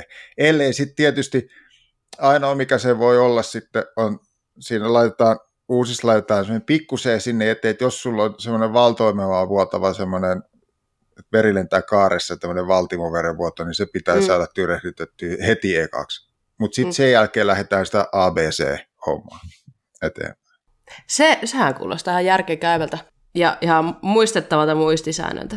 Se on hyvin simppeli homma. Me palomiehet ei ole kauhean fiksuja, että se, se tota, täytyy pitää homma simppelinä ja, mm, ja mm. Tota, noin, niin, no, tässä nyt taas joku suuttuu, kun mä haukun kollegaa, mutta vitsi vitsinä, mutta et, et se niinku, mitä simppelimpänä mm. pidät se homman, niin, niin. niin sen helpompaa se on, ja koska Joo. sitten se täytyy pystyä tekemään niin kuin kaikissa olosuhteissa, kaikkina mm. aikoina, milloin mm, tahansa. Kyllä. Kun se on helppoa, niin kyllä. niin se tietyt perusasiat, niin Kyllä.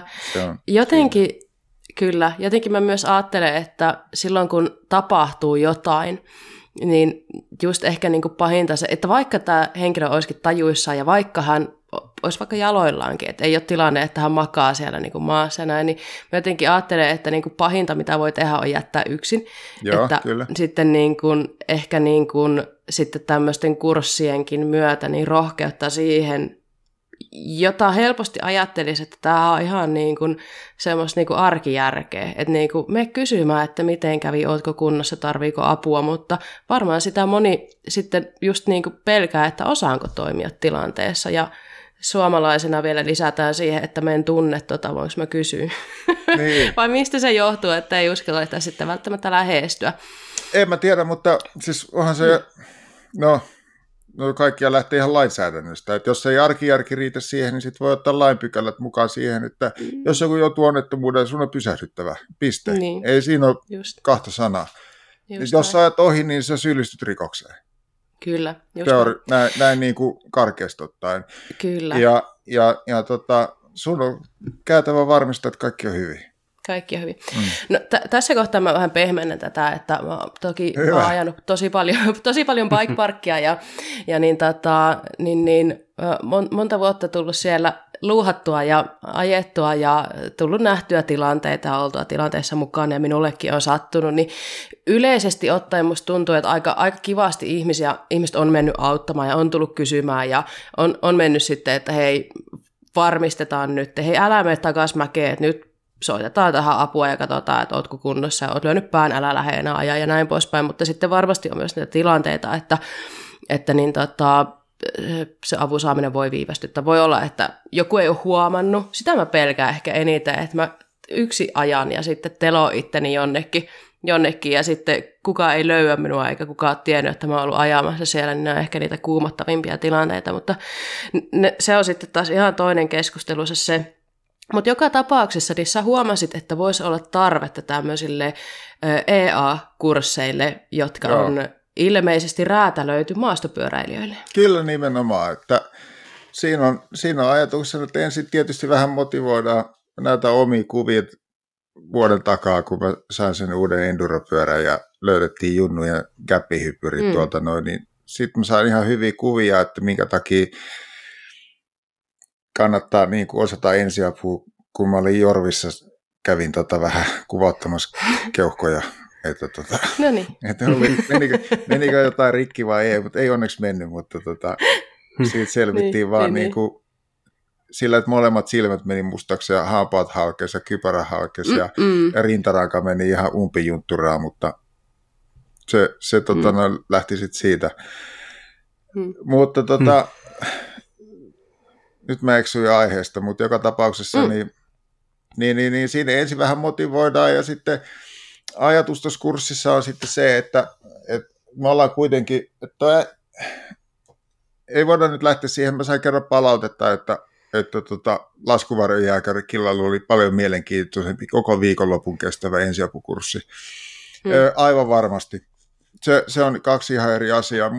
Mulla on neljä tuntia ja siinä käydään simppelisti läpi, että jos sun kaveri on tajuton, mitä sä teet. Miten sä saat sen pidetty mm. hengissä siihen saakka, että se ambulanssi tulee paikalle. Mm. Se on se vakavin. Ja sitten siitä lähdetään sitten pienempiä aina ampiaisen pistoon, mikä sekin saattaa olla tosi vakava sitten pahimmillaan. Mm. Mutta todennäköisesti mm. semmoinen ehkä tietää, kelle mm. se on. Ja sitten, ja sitten käydään sitten vähän, että miten bike parkissa esimerkiksi pitäisi käyttäytyä ja mitä sä laitat sinne päälle ja, ja näin edespäin. Näin et, edespäin. Et ihan simppeli. Eli, neljä tuntia. Mm. Neljä tuntia mm. kuulostaa siltä, että kaikilla voisi olla varaa semmoinen aika panostaa, panostaa tuohon asiaan. Mä itse olen sitä mieltä, että ollaan tosi tärkeä asian äärellä ja on myöskin miettinyt sitä, että tänne kuitenkin toi idea noista kursseista on mun mielestä ihan mahtava, kun mä oon miettinyt sitä, että olisi hirveän kiva saada järjestettyä vaikka omassa kotibike-parkissa ensiapukursseja. Hei, mutta mä sitten... tiedän yhden, joka voisi tulla pitää. no niin, mahtava. Ongelmaan on juuri keksitty ratkaisu. Joo. Eli, ja, mm. ja, tota, näin, koska jotenkin mä ajattelin, että se, että ö, jos mä vaikka osaisin jotain EA tai että hieno, tosi hieno juttu, mutta mä haluan myös ajaa sellaisten ihmisten kanssa, joilla on jonkinnäköinen mm. käry siitä, että mitä, mitä tehdä ja kuinka toimia. Ja jollain tapaa mä ajattelen, että jokaisen maastopyöräilijän pitäisi osata ensiaputaitoja. Okei, jokaisen ihmisen pitäisi osata ensiaputaitoja, mutta varsinkin tämmöisten niin kuin maastopyöräilijää. Joka, mitä mieltä te olette? Pitäisikö kaikkien maastopyöräilijöiden käydä jonkinnäköinen EA-kurssi? Ehkä, mä oon ehkä tälleen kaupallisena kuitenkin ehkä vähän jäävi sanomaan, että, mutta mm. mun mielestä totta kai. Mutta ihan, ihan tota, yksi, yksi tota, mun asiakas sanoi, että että jos hän olisi miljonääri, niin hän maksaisi kaikki hänen ajokaverinsa mun kurssille. Et, mm, et se oli niinku aika kivasti no justiin se ajatus, niin. että sitten siellä myös niin kuin, ne, kenen kanssa mä ajan, niin ne osaisi myös sitten toimia. Niin mäkin tekisin, jos mä olisin miljonääri. Mä maksaisin kaikki mun kaverit sun kurssille. Sitten voi itse koheltaa mm. ihan kuin paljon vaan, niin aina voi sanoa, että hei, hoitakaa. Eikö niin? Mm, just näin. Mä maksoin Jep. sulle tästä. Pitää ottaa roolia nyt. Kyllä. Mm. No eroko jollain tapaa maastopyöräilijät kohderyhmänä muista? Onko ne niin kuin, mitä asioita sitten erityisesti otetaan huomioon niin kuin maastopyöräilijöiden ensiapujutuissa? Maastopyöräilijöiden ensiapussa niin on, on tietysti, öö, no pahimmillaan niin vauhdit aika kovia. Mm. Ja ha, radoista tehdään ihan tahallakin vähän haasteita sinne. Öö, mutta totta kai, ja nyt varsinkin olen kurssittanut itseäni, niin, niin ne pitää olla haastavia, mutta pitää niissä joku tolkku olla sitten kuitenkin, että et, ei ne saa olla hengenvaarallisia, että koska onhan mm. sekin kuitenkin yritystoimintaa siellä on, siellä on. Mutta joka tapauksessa niin ajetaan myös ihan luomumettissä, jotka on mm. ihan, ihan luonnonmuovaamia. Porukalla on sähköpyöriä, ne kulkee jo vaikeissakin paikoissa niin aika kova. Et se, mm. että kun luomulla, luomulla tota, no, joutuu tunkkaan ja joutuu hidasta, niin sähköllä sä voit painaa jo aika kovaakin sitten siellä. Ja varsinkin, että sitten niitä on vielä vähän fiksattu sähköpyörää, mm. mikä mm. käsittääkseni aika helposti tehtävissä. Mm. Niin sulla voi olla hurjakin vauhti. Kyllä. Ja sitten tota, puurunko ei anna kauheasti periksi sitten, jos se vahingossa lipsahtaa vaikka juuresta eturengas, ja et, etkä meikkää sitten siihen suuntaan, mihin oli alun perin halunnut. Mm. Et toleranssit, toleranssit on aika pieniä, että se on, se on mun mielestä se, mikä niin maastopyöräilijät niin erottaa sienenpoimijasta, mm. että, että se, siinä on niin kuin kaksi eri asiaa. Mm, mm. Erotellaanko se jollain tapaa sitten noita sun kursseilla, niin maastopyöräily ja hissipyöräily, niin onko niille jotain eri sisältöä olemassa? Mä voisin kuvitella jotenkin, että tai itse ainakin kun miettii vaikka sitä hissipyöräilyä, niin sitten tietää, että mun EA-kamat on siellä autossa, joo. Sitten kun lähtee maastopyörällä ehkä jonnekin aika kauaksikin sivistyksestä, ja jonnekin niin kuin sinne, mistä mist ambulanssit ei varmasti tiedä, missä sä oot, kun sä soitat, että mä oon täällä ison kiveen juurella, niin eroako ne jollain tapaa ne lajit ja näiden eri lajien harrastajille opetettavat taidot no, vai? Mä oon pyrkinyt se yhdistää niin, että harrastat sä kuupua tahansa, niin su, siitä on niin kuin molemmista hyötyä. Et ei, en mä, mä mietin sitä, mutta sitten kahden eri kurssin järjestäminen mm. on, on kuitenkin, kuitenkin tälle porukalle niin ehkä vähän niin kuin ajanhukkaa. Ne saadaan kyllä mahdutettua siihen niin kuin järkevästi sillä lailla, että sen neljän tunnin aikana on molemmille. Et vaikka sä olisit kaveri, joka ei ikinä mene bike parkkiin, tai sitten sä oot kaveri, joka käy vain bike parkkeissa eikä ikinä polje, mm. niin mun mielestäni saa sen. Ja sitten tuohon tohon, tota navigoimisasiaan, niin tänä päivänä hän on olemassa tuolla hätäkeskuslaitos on julkaissut tämmöisen applikaation, minkä kautta tämä 112 Suomi vai mikä, millä nimellä se on, mm. niin se kun mm, lataat jo. puhelimeen ja sitten saat missä tahansa ja sä soitat, niin se napsattaa tarkka GPS-paikka sitten sinne tota, hätäkeskuksen tauluun, että tuolla on Salla, ja silloin kaverilla on pää kainalossa ja nyt tarvitsisi mm. jeesiin, niin sitten ne, se on sitten niiden murhe sitten miettiä, että millä ne saa sut sitten pois sieltä. Kyllä. Mm. Eli, eli tämä on itse asiassa semmoinen sovellus, mitä me ollaan vinkattukin jossain jaksossa, mutta siitäkin on varmaan jo ainakin vuosi aikaa, eli taas tulee uusi muistutus. 112 Suomi nimellä on se sovellus, minkä voi ladata puhelimeen ihan ilmaiseksi, niin se kannattaa tehdä. Kävin tuossa vähän aikaa sitten muuten katsomassa, että pitäisikö sitä päivittää. Mulla ei päivity puhelimessa mitkään sovellukset automaattisesti, siksi ne on aina kaikki tosi vanhoja. Hmm. Mutta tota ei näköjään tarvitse hirveän usein päivittää, kun se oli edelleenkin ihan ajan tasalla. Niin. Mutta on paha tarkistettu myöskin se. Joo. Se oli itse asiassa aika näppärä tuossa yhtenä pieni, ja se Lahden moottoritiellä tuossa joku aika sitten, niin mä ajoin, ja hmm. siellä oli jostain kuormassa pudonnut karmea kattopelipalla keskelle motoriin, semmoisen paikkaan, että ei mitään mahiksi pysähtyä. Sitten mä soitin sillä ja mä sanoin, että hei, mä, näet sä, että missä mä menen? Sitten sanoin, että joo, että mä näen, okei, okay, tästä näin, niin tota, vähän taaksepäin, niin siellä on se pelinpalla. Ja sitten oli, hei, kiitti, että joku käy nappassa pois. Okei. Okay. Niin, niin, tota... Toi onkin näppärä. Mm. Joo. Mm. Ja mä oon ollut tilanteessa, missä mun piti soittaa ambulanssia keskellä mettää ja silloin ei ollut tota sovellusta. En tiedä, oliko se olemassa vielä, mutta mulla ei sitä ainakaan ollut, eikä siinä porukassa kellään muullakaan. Se on tosi nihkeä tilanne, kun sun pitää keksiä joku osoite, että mihinkä sä sitä lanssia tilaat. Mm. Niin, niin tota, ihan oikeasti täydestä sydämestä niin pystyn, pystyn ja haluan tätä suosittelemaan, että ihan varmasti voi til- pelastaa montakin tilannetta. Joo. No hei, nopeasti jos mä kysyisin vielä tuosta sun kursseista, niin onko niitä, sä ilmeisesti toimit pääkaupunkiseudulla pääsääntöisesti? Mä pyö, toimin missä vaan. Et mä asun mm. pääkaupunkiseudulla, mm. mutta tota, valitettavasti mun oli tarkoitus mennä tuonne, tai mut kutsuttiin Rukallekin luennoimaan, mutta nyt on tota, lähisukulaisella oli rippijuhlat samana viikonloppuna. Mm. Se ei mm. valitettavasti onnistunut, että, että tota, mm. siitä en kehannut olla poissa, mutta tota, joo, mm. kyllä sanotaan näin, että, että jopa niin kuin ehkä semmoisen niin kuin taloudellisen ja liiketoiminnallisen järkevyyden niin kuin vastoin kaikkia niitä ohjeita, niin saatan tota, no, niin, ajaa pääkaupunkiseudun ulkopuolellekin. Varsinkin, että sitten jos olisi mahdollista pitää yksi bike park päivä sitten siinä joku ennen tai mm. jälkeen. Niin... Kyllä, Aivan. pääsee yhdistämään sitten huvia niin. ja hyödyä siinä samalla. Se oli myös yksi syy, minkä takia mä tähän lähin, että pääsis vähän kiertää Suomeen hyvällä tekosyyllä ja ailee mm. eri paikoissa. Mm. Just näin. Mm. Joo.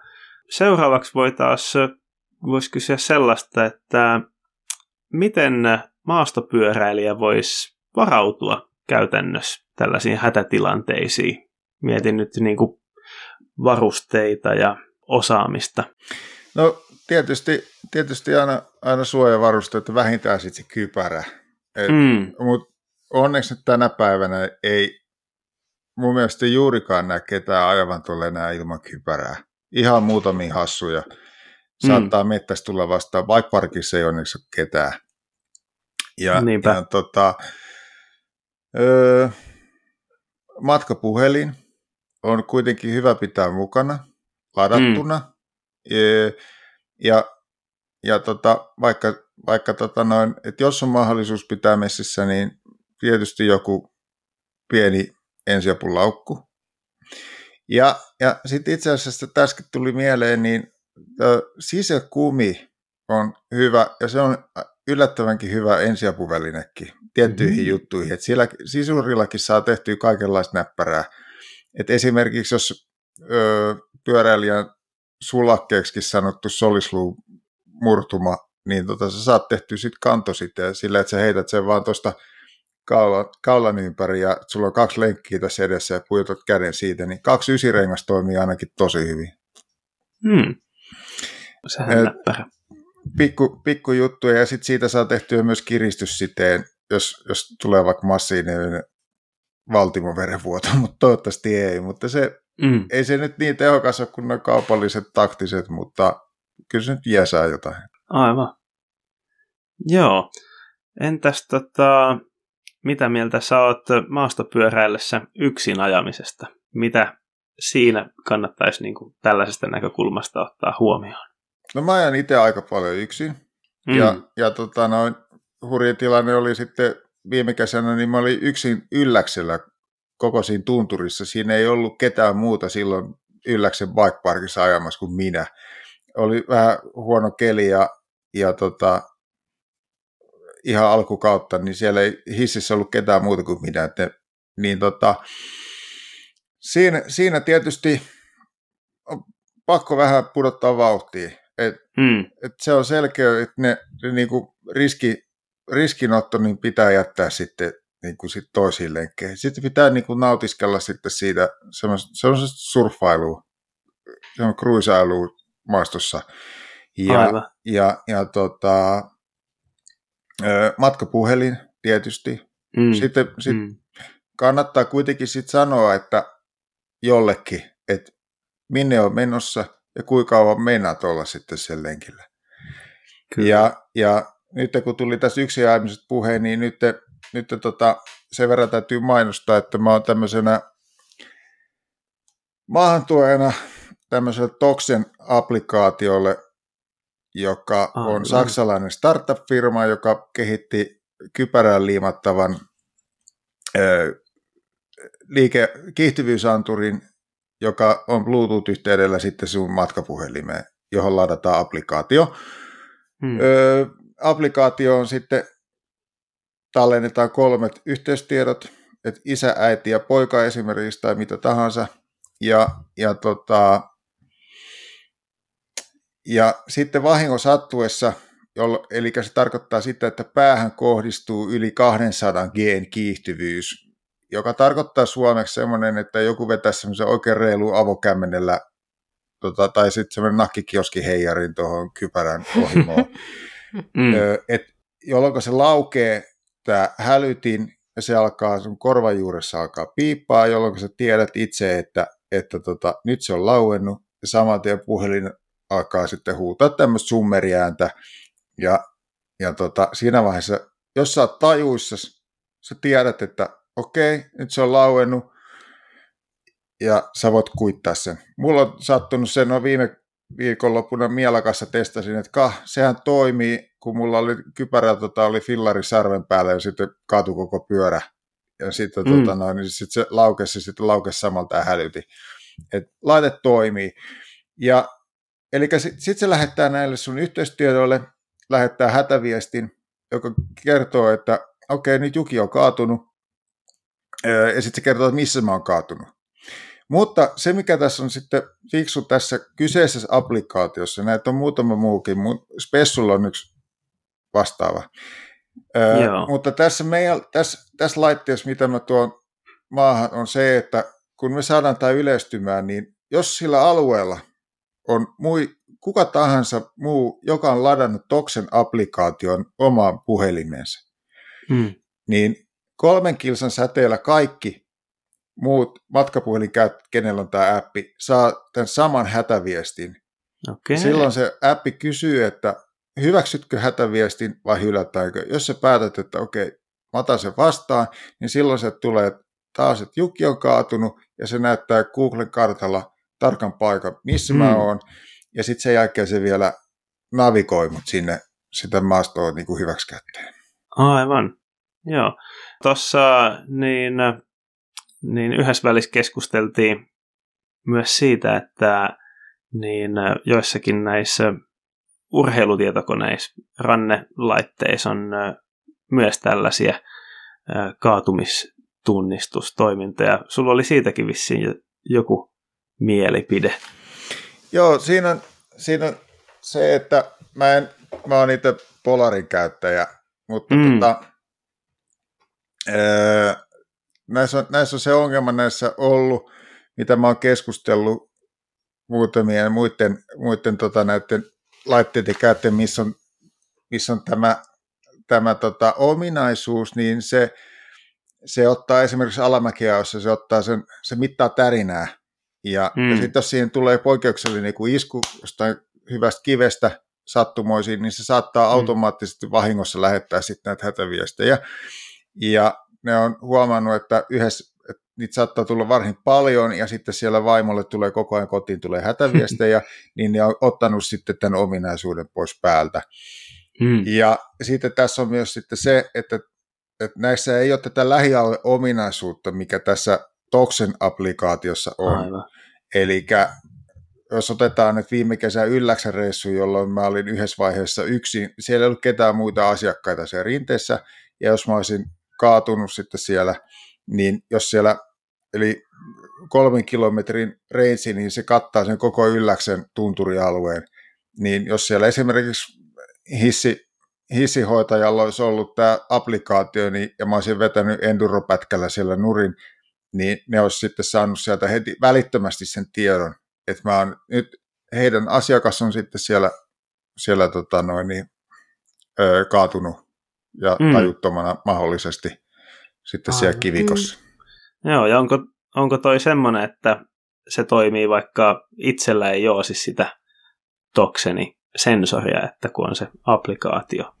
Joo, eli silloin sä voit olla se hätäviestien vastaanottaja. Niin, aivan. E, ja, ja siltä, silloin sä, ja sä voit sitten tota, ö, lähettää manuaalisesti tämän hätäviestin, että et ainahan, Aa, ainahan niin tuossa kaadut niin su, sä et välttämättä edes lyö päätäs, mutta sun saattaa mennä käsi tai jalkapoikki sitten siinä.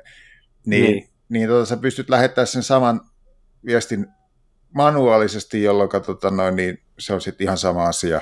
Ja mm. tämä Toxen applikaatio itsessään on ilmainen, mm. ää, ja, mutta tämä Anturi, Anturi on 79,90 euroa ja saatavissa hyvin varustetuista ulkoilu- ja pyöräilyliikkeistä.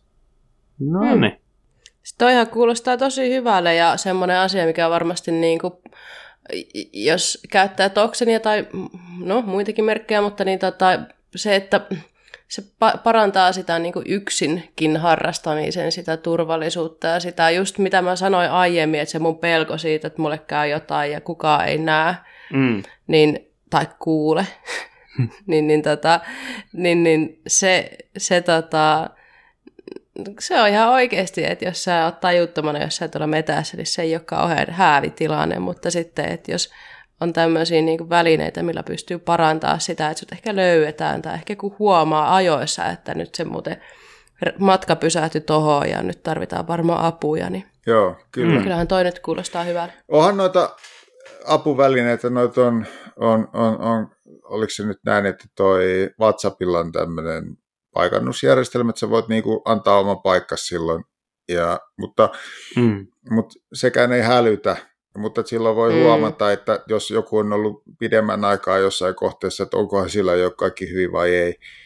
Mm. Öö, ne on tämmöisiä, että joo, kyllä, voi toimia, jos vastapuoli osaa käyttää ja osaa olla hereillä, mutta tämä on tämmöinen esimerkki, että mutta niin kuin omasta mielestä tosi hyvä jonnekin bike Jos mä, menen, jos mä saan kaverin bike mä lähden yksin ailemaan vaikka, niin eihän siellä kukaan välttämättä reitit menee, missä menee, väline on katveessa siellä puitten seassa menee ja sinne joku kaatuu, niin ei välttämättä kukaan osaa pitkä aikaa kaivata tai huomaa, mm, että, mm. että, tota, että esimerkiksi Nuuksiossa niin on siellä, Nuuksion lipunmyynnin puhelimeen on ladattu tämä applikaatio, että jos minä siellä Aivan. kaadun, niin mä saan ainakin jeesiä sitten. Mulla on toi anturi päässä. Mm, e- nyt vaan levitetään tätä kulttuuria sitten kauan, tota, kaikkialle, niin sitten ollaan kaikki se sama hälytyksen piirissä sitten, jos jollekin käy jotain. Kyllä, kyllä. Joo. Mutta aiheesta sitten vielä, mitä, ei mä oikein keksi muuta. Pitää sitten mm. päästä ajamaan, vaikkei tota noin, niin aina kaveri joiskaa, että ei Kyllä. aina voi muiden aikataulujen mukaan mennä, että, että välillä on pakko mennä yksin, jos mennään joskus ajaa. Joo. Mm. Kyllä. No jos siirrytään eteenpäin sitten, tätä, me ollaan aika moneskin jaksossa kyllä sivuttu tavalla tai toisella eri suojavarusteiden käyttöä, mutta voitaisiin ehkä tässäkin yhteydessä vähän lyhyesti käydä niitä läpi, että mitä nyt ainakin kannattaa olla. Mitä suojavarusteita maastopyöräillessä on relevantteja? No maastopyöräillessä nyt tietysti se kypärä, se nyt on ihan itsestäänselvä. Mm. Ja, ja, ja tota, kyllä mä itse käytän käsineitä. Käsineet, no se on ehkä mukavaa, että se on ikävä, jos on kämmennyt asfalttihottumalla ja, ja sitten sit siinä on se etu, että mä, mulla hikoo kädet ihan järjettömästi, niin, niin tota, mä saan paremman otteen siitä gripestä, jolloin mun pyörän hallinta on paljon parempaa. Mm. Ja eikä sitten satu niitä vahinkoja ehkä. Ja sitten sitten tota, kolmas asia, mistä mun täytyy nostaa käsi pystyy virheen merkiksi. Mä oon ollut tosi huono käyttämään, ilme, mutta samasta syystä, mitä Sallakin on joskus aikaisemmissa jaksoissa sanonut, niin on suojalasit. Ja kun mä hikoilen ihan tolkuttoman paljon, niin mulla tulee se, että mä en sitten vaan yksinkertaisesti, kun mennään hitaaseen maastoon, mä en enää näe eteeni. Niin mm. sitten on ollut pakko pitää se kompromissi, että pitääkö mä suojalaseja vai, vai tota, näekö mä eteeni. Mutta sitten viime mm. kesänä, viime vai edelliskesänä, mut säikätti oikein tosi paljon, kun mä tulin kirkkaasta auringonvalosta, menin kuusen oksien ali, menin sinne kuusen alle, niin mun päävierestä meni tuosta viiden sentin päästä ohi, silmästä meni semmoinen kuiva oksan tynkä tota, meni tuosta ohi. Mm. Mä en nähnyt sitä ollenkaan, kun mä tulin siitä auringonvalosta sinne. Niin mm. mä totesin, että ei, kyllä mun nyt on pakko alkaa opettelemaan noit, käyttää noita laseja. Mm. Ja Salla, kiitos vinkistä, niin sanoit sen jossain vaiheessa, niin mä ostin nyt samanlaiset lasit, mitä sulla on, niin ne on itse asiassa tosi hyvä. No niin, vähän saa avattua, ettei höyrysty sitten niin paljon. Joo, kyllä. Loistavaa. Kyllä kuraläppää kannattaa kuunnella, niin sieltä saa vinkkejä. Hei, kyllä. Tähän liittyen mä kysyisin noista kypäristä, kun kypärähän on nyt aina semmoinen niin kuin ihan ensisijainen varuste, mikä tulee, tulee mieleen, ja sitten toki suojautua voi niin paljon kuin ikinä sielu sietää ja kukin tuntee Kyllä. tarpeelliseksi ja näin, mutta niin hei, äh, asia, mikä varmasti monia mietityttää, jos kaatuu vaikka kun on alamäkipyöräilemässä, hissipyöräilemässä, ja ihminen kaatuu, jolla on full face-kypärä, ja hän on tajuton, niin miten toimitaan full face-kypärän kanssa? Se otetaan pois päästä. Mm. Koska tota, no, millään muulla, niin kun me puhuttiin sitä ABCstä aikaisemmin, niin millään muulla me ei saada sitä hengitystä kontrolloitua kuin ottamalla se pois päästä. Mm. Ja sitten siinä tulee myöskin se ongelma, saattaa olla ennen kuin kerkeet sanoa, niin, niin tota, monesti tajuton saattaa oksentaa. Niin, mm.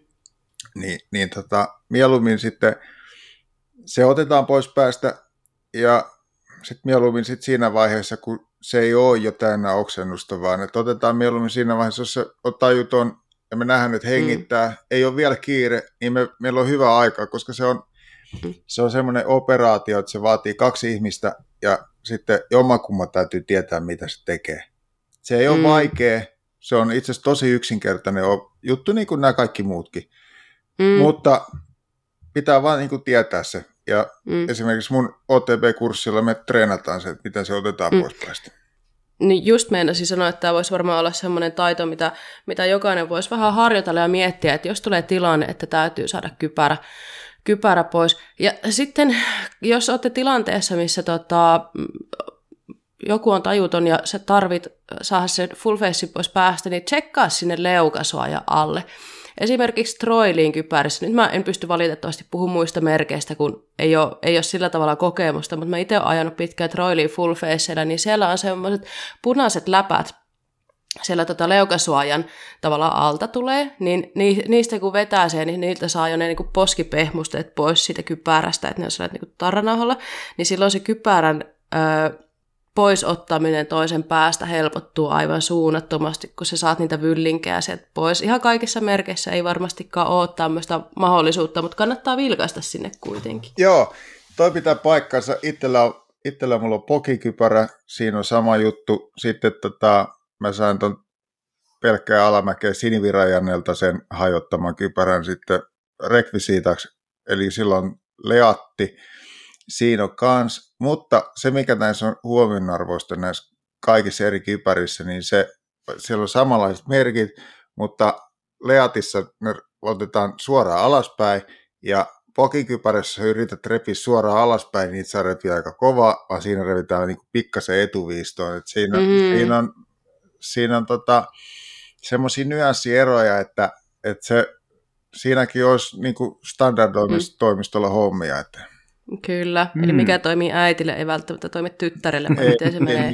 Vähän, vähän pitää kokeilla. Joo, mutta et, se, ja sitten, sitten, no kyllähän sitten jossain vaiheessa, jos käyttää riittävästi voimaa, niin ne, ne menee rikki, ne kiivikkeet mm. sieltä, mutta kun sen saa ehjänäkin pois, että, että se mm. olisi ihan kiva, että niissä olisi joku niin kuin samanlainen mekanismi, millä ne lähti irti, että vinkkinä vaan, että jos joku kypärävalmistaja kuuntelee, niin Mm. Ihan varmasti kuunteleekin. Joo, ei mulla sitten Oikein. kypärästä oikeastaan sopiva kokoinen kypärä mm. tietty. Se mm, on aika tärkeä. Kai.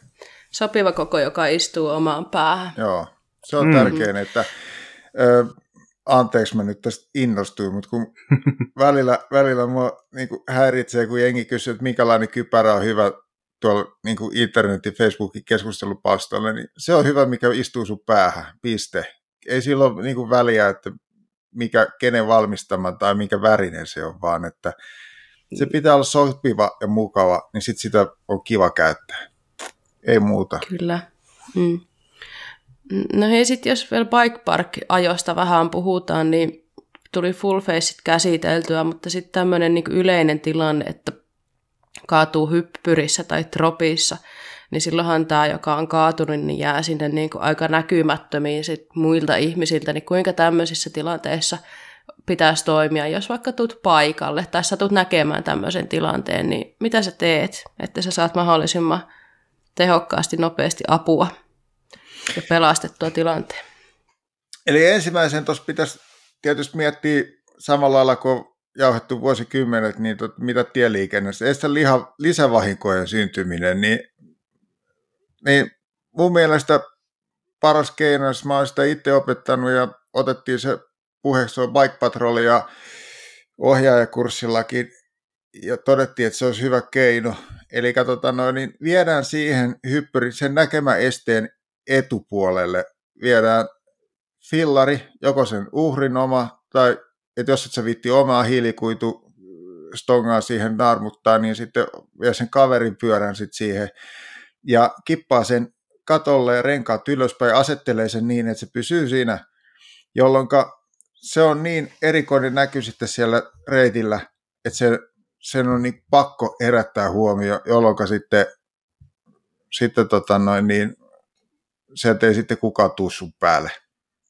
Mm. Näin niin kuin kaikessa yksinkertaisuudessa. Mm. Jolloin sinne ei tarvitse ketään ihmistä. Jos sä tarvit kaverin siihen tai apuja siihen, niin se ei sido ketään ihmistä sit siihen hommaan, vaan mm. sä saat sen itsellesi kaveriksi. Kyllä. Toihan onkin tosi toimiva vinkki. Kyllä. Tosi hyvä. Joo. Onko tota, vielä jotain muita vinkkejä, mitä haluaisit antaa maastopyöräilijöille tai pyöräilijöille ylipäätään tässä? No varmaan paljonkin, mutta tota, ollaan kohteliaita ja ystävällisiä kanssakulkijoille, että siellä kulkee No itse asiassa mä en tiedä, te, nyt mä en muista, oletteko te puhunut hevosista ja maastopyöristä, mutta tota noin niin... Mä rakastan hevosia. Joo, niin tota... Mm.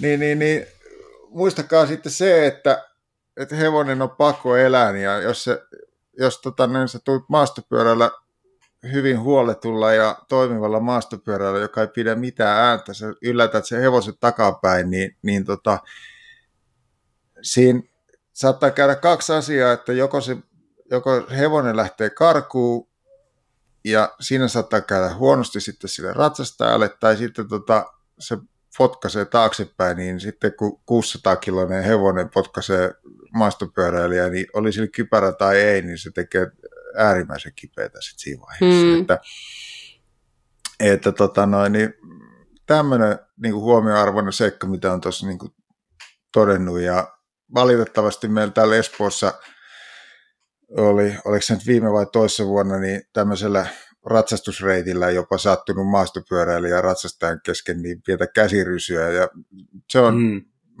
ei vaan niin kuin mahu tajuntaa, ei voi olla niin älytön kiire, että ei voi pystyä ottaa kaveriin huomioon. Mm. Mm. Kyllä toi niin on siellä sitten pyöräilijä vai kävelijä vai hevonen tai mikä ikinä, niin se niin kaikki, kaikki niin kuin ulkoilijat ja niiden samojen reittien käyttäjät niin otetaan toisemme huomioon, niin sillä varmasti säästyy monta murhetta. Nämä on niitä Kyllä. tilanteita, missä mä aina joskus mun elämässä on miettinyt, että miksi mulla on näin kovaa ääni ja paljon asiaa, mutta sitten kun hmm. tulee eläimiä vastaan, niin sitten se on yleensä ollut ihan hyöty siellä ja sitten pysyy karhutkin kaukana, kun pitää välillä vähän ääntä, että niin, niin kannustan teitä muitakin siihen. Joo, meillä, hevoset kanssa, eiköhän. Meillähän tämä mm. Espoossa on aina välillä susia ja karhuja ja kaikkea. Mm. Nähdään tässä kehä kolmosen sisäpuolellakin. Villipetoja, kyllä. Mm. Hyvä, mutta alkaisiko meillä pikkuhiljaa olla käsiteltynä? Joo. Meidän, siis tämähän on semmoinen aihe, mistä me, me ollaan tässä jo niinku vähän jo ennen jaksoa ja jakso aikana raakattu tästä muutamia kysymyksiä pois. Että tämä on oikeasti mun mielestä ihan äärettömän tärkeä mm. aihe ja semmoinen asia, mistä voisi puhua paljon enemmänkin, mutta ehkä nyt on hyvä kohta muistuttaa siihen, että ottakaa selvää tuosta Jukan ö, OTP First Aid kursseista, mitä hän järjestää, ja niin kuin jo kuultiin jakso aikana, että niitä pidetään ympäri Suomen, niin käykää oppimassa lisää Jukaan kursseilla, no jos niissä ei ikinä ajaa tai, ajaa tai paikkakunnat tai muut natsaa, niin mikä vaan paikka, missä pystyy vähän harjoittelemaan mm. EA-taitoja, niin se on niinku, se on niinku laittaisi rahaa pankkiin ja sillä oikeasti voi olla niinku elämän tai terveyden pelastava merkitys, että niin tota, ei, ei voi niinku suositella liikaa sitä. Joo, anteeksi Joo. sen verran vielä, mm. että nyt on ollut niin paljon elämässä kiirettä nyt viime aikoina, mutta että tota, mä tuun lisäilemään sinne nyt aikoja ja paikkoja ja varmaan Espoossa suurin osa näistä niin kuin ajoista, mutta olkaa rohkeasti yhteydessä, että jos teillä on seurata mm. porukka tai mikä tahansa, että te haluatte teidän, teidän oma lokaation mm. tota, EA-kurssi, niin totta kai, että ne voidaan pitää missä tahansa, ettei sillä ole niin mm. merkitystä. Kuulostaa oikein hyvälle. Joo Oikein hyvälle. Mutta hei, vinkkejä on sadellut tässä tota, vaikka kuinka paljon, ja mä luulen, että me siirrytään seuraavaksi meidän seuraavaan vinkkiosioon. Eli mennäänkö eteenpäin meidän tuonne syklin top tip osioihin. Toki. Ja viime viikolta meillä oli palkintona syklin top tipin vinkkaajalle tällainen Zeplan tuotepaketti jossa oli neljä eri tuotetta. Siellä oli hajunpoistajaa, kyllästysainetta ja kyllästyssuihketta ja sitten urheiluvaatteille pesuainetta. Ja varmasti on sellainen tuotepaketti, että jos EA-taidot on kaikille tarpeen, niin niin on myös kaikille pyöräilijöille tämä. Eli varmasti niitä tuo, tota, vaatteita, urheiluvaatteita pitää pestä aika paljon, mutta en tiedä teistä, mutta niin on, on huomannut, huomannut, että ehkä niin tota, jos kypärää ei pesisi paljon tai polkkareita, vaan polkkarit on mun mielestä se pahin ehkä, että ne rupeaa aika nopeasti sitten niinku löyhkäämään, jos niitä ei, niitä ei pese, niin tämä ei ole mikään edes niinku sen kummemmin maksettu mainos justiin näille tuotteille, mutta mä oon käyttänyt noita Zebla-tuotteita, ne toimii, ne kyllä raikastaa vähän semmoiset tunkkaisemmatkin polkkarit. Mm. Tai, tai jos ei ole just niinku pääse tai inhottavan, jos ei just silloin pääse reissussa pesee tai vaatteita ja sulla on kaikki vaatteet käytetty, niin sitten vähän tseplaa suikuttaa. Suikuttaa, niin tuntuu taas, että olisi raikkaat vaatteet päällä. Noin, noin sekin vinkki on kerrottu sitten. Tota, Mutta joo, Mika, onko sulla siellä meidän viime viikon top tip voittajan tietoja esillä? Haluatko kertoa, minkälaisella vinkillä on tällä viikolla päästy palkinnoille? No joo. Öö, oli tämmöinen vinkki Samu Petteriltä, että monessa autossa on vakiovarusteena tupakan sytyttimeen liitettävä minikompura rengasrikkojen varalle. Ja kannattaa ostaa kompuraan prestaan sopiva adapteri ja jättää se autoon. Sitten kun on reissus ja jalkapumppu unohtuu kotiin, niin saa tällä kompuralla sitten renkaisiin ilmaa tarvittaessa. Häh. En mä tiennyt, että tommonen kompura autossa, vai eikö tämä vaan porterissa sitten? se on. Olet porterissa, se, on, ei ole sitä. ja se voi hyvinkin olla näin. No ei, toihan ihan huippuvinkki. Siis, tota... Semmoinen adapteri ei maksa kuin varmaan joitakin kymmeniä senttejä. Niin semmoisen heittää sinne kompuran mukaan. Niin. Autossa pitää olla aina semmoinen pikku laatikko, missä on kaikkea. Siellä pitää olla niitä sieluja, siellä pitää olla tuollainen adapteri. Vähän nippusiteitä ja Vähän nippusiteitä, juu, kaikkea tämmöistä. Et, et niin kun, ja sitten se sieluavaaja pitää aina olla Joo. siellä kanssa. Et niin mitä on semmoista niin pikkusälää, mitä sä tarvit, niin tämä Siihen sälälaatikkoon toi mukaan myös. Adapteri mukaan, niin sitten sillä pärjää. Ihan loistava vinkki, kiitos Samulle tästä. Kyllä. No hommahan ei lopu tietenkään tähän, vaan myöskin tulevalle viikolle meillä on lisää ö, palkittavia syklin top tippiläisiä ja mitä Stapsa meillä olisi ensi viikolle palkinnoksi? Chaudi Hou ja Rei kuraläpättäjät. Tällä kertaa syklin top tip osiossa. Täällä olisi tarjona tällainen palkinto. Mark of Chain Dog. Eli äärettömän näppärä ketjupesuri, mihin saa helposti sit lisättyä uuden täyttöpullon, jos siltä tuntuu. Varmasti helppokäytöisin tuote, mitä markkinoilta löytyy. Ei muuta kuin ketjut puhtaaksi voittajalle ja tsemppiä kilpailuun ja parhaat vinkit ilmoille. Adios. Okei, kiitos Tapsa. No tällä, tällä palkinnolla ihan ehdottomasti sitten ketjujen puhistaminen helpottuu. Ootko Mika Kyllä. päässyt kokeilemaan ikinä tämmöisiä ketjuputsarisysteemeitä? Öö, ihan... optimointilaitteita. Mm, ihan noin hienoa systeemiä mulle ei ole, mutta mulla on semmoinen uh, old school tota, mm. pieni tota, tämmöinen muovisäiliö, johon jotakin liuotinta kaadetaan ja sitten no, niin. sillä vedetään ketju puhtaaksi. Muutaman kerran vuodesta tulee käytettyä. Että no niin. eli, eli nyt jos, jos olisi tämmöisestä... toi näytti mm. sen verran tota, uh, paremmin suunnitellulta, että ehkä mm. helppokäyttöisyys olisi sitä luokkaa, että tulisi useamminkin pestyä. Tulisi useammin käytetty. Mm. Kuulostaa oikein hyvälle. Nyt vaan sitten parhaat vinkit ilmoille ja, ja onne, onne taas ensi viikon syklin top tip ää, tota, palkintojahti. Mikä jos haluaa mm. osallistua mm. tähän, niin kuinka se onnistuu? No, meille lähetetään tota sähköpostia osoitteeseen kuralappamedia at gmail.com. Ja vinkin mukaan niin kannattaa laittaa yhteystiedot sitten samalla, niin saadaan palkinto oikeaan osoitteeseen, jos sattuu osumaan kohdalle. Mm. Voitto. Hyvä. Mahtavaa. Yes. Näillä eteenpäin. Kyllä. Ää, ja, ja eteenpäin, eteenpäin mennään myös tässä jaksossa. Ollaan ihan, ihan kohta loppusuoralla, mutta ennen kuin lopetellaan, niin Jukka, jos joku haluaisi seurata sun tekemistä vaikka somessa, niin löytääkö sinut sieltä jotenkin vai löytääkö, mistä kaikki, vinkkappa kaikki paikat, mistä löytää vaikka sitä OTP First Aidia, jos nyt tämän jakson innostamana haluaisi olla sinun yhteyksissä? No, omat nettisivut tietty, otbfirstaid.fi ja sieltä sitten sähköposti info at otbfirstaid.fi ja sitten Facebookista OTB First Aid ja Instastakin löytyy itse asiassa. Mm. Joo. Kyllä täytyy vähän sanoa, että mun täytyy itseäni vähän repiä niskasta kiinni noissa päivityksissä, mutta tota, kyllä mm. mä ehkä vein joskus sopin senkin vielä. No niin.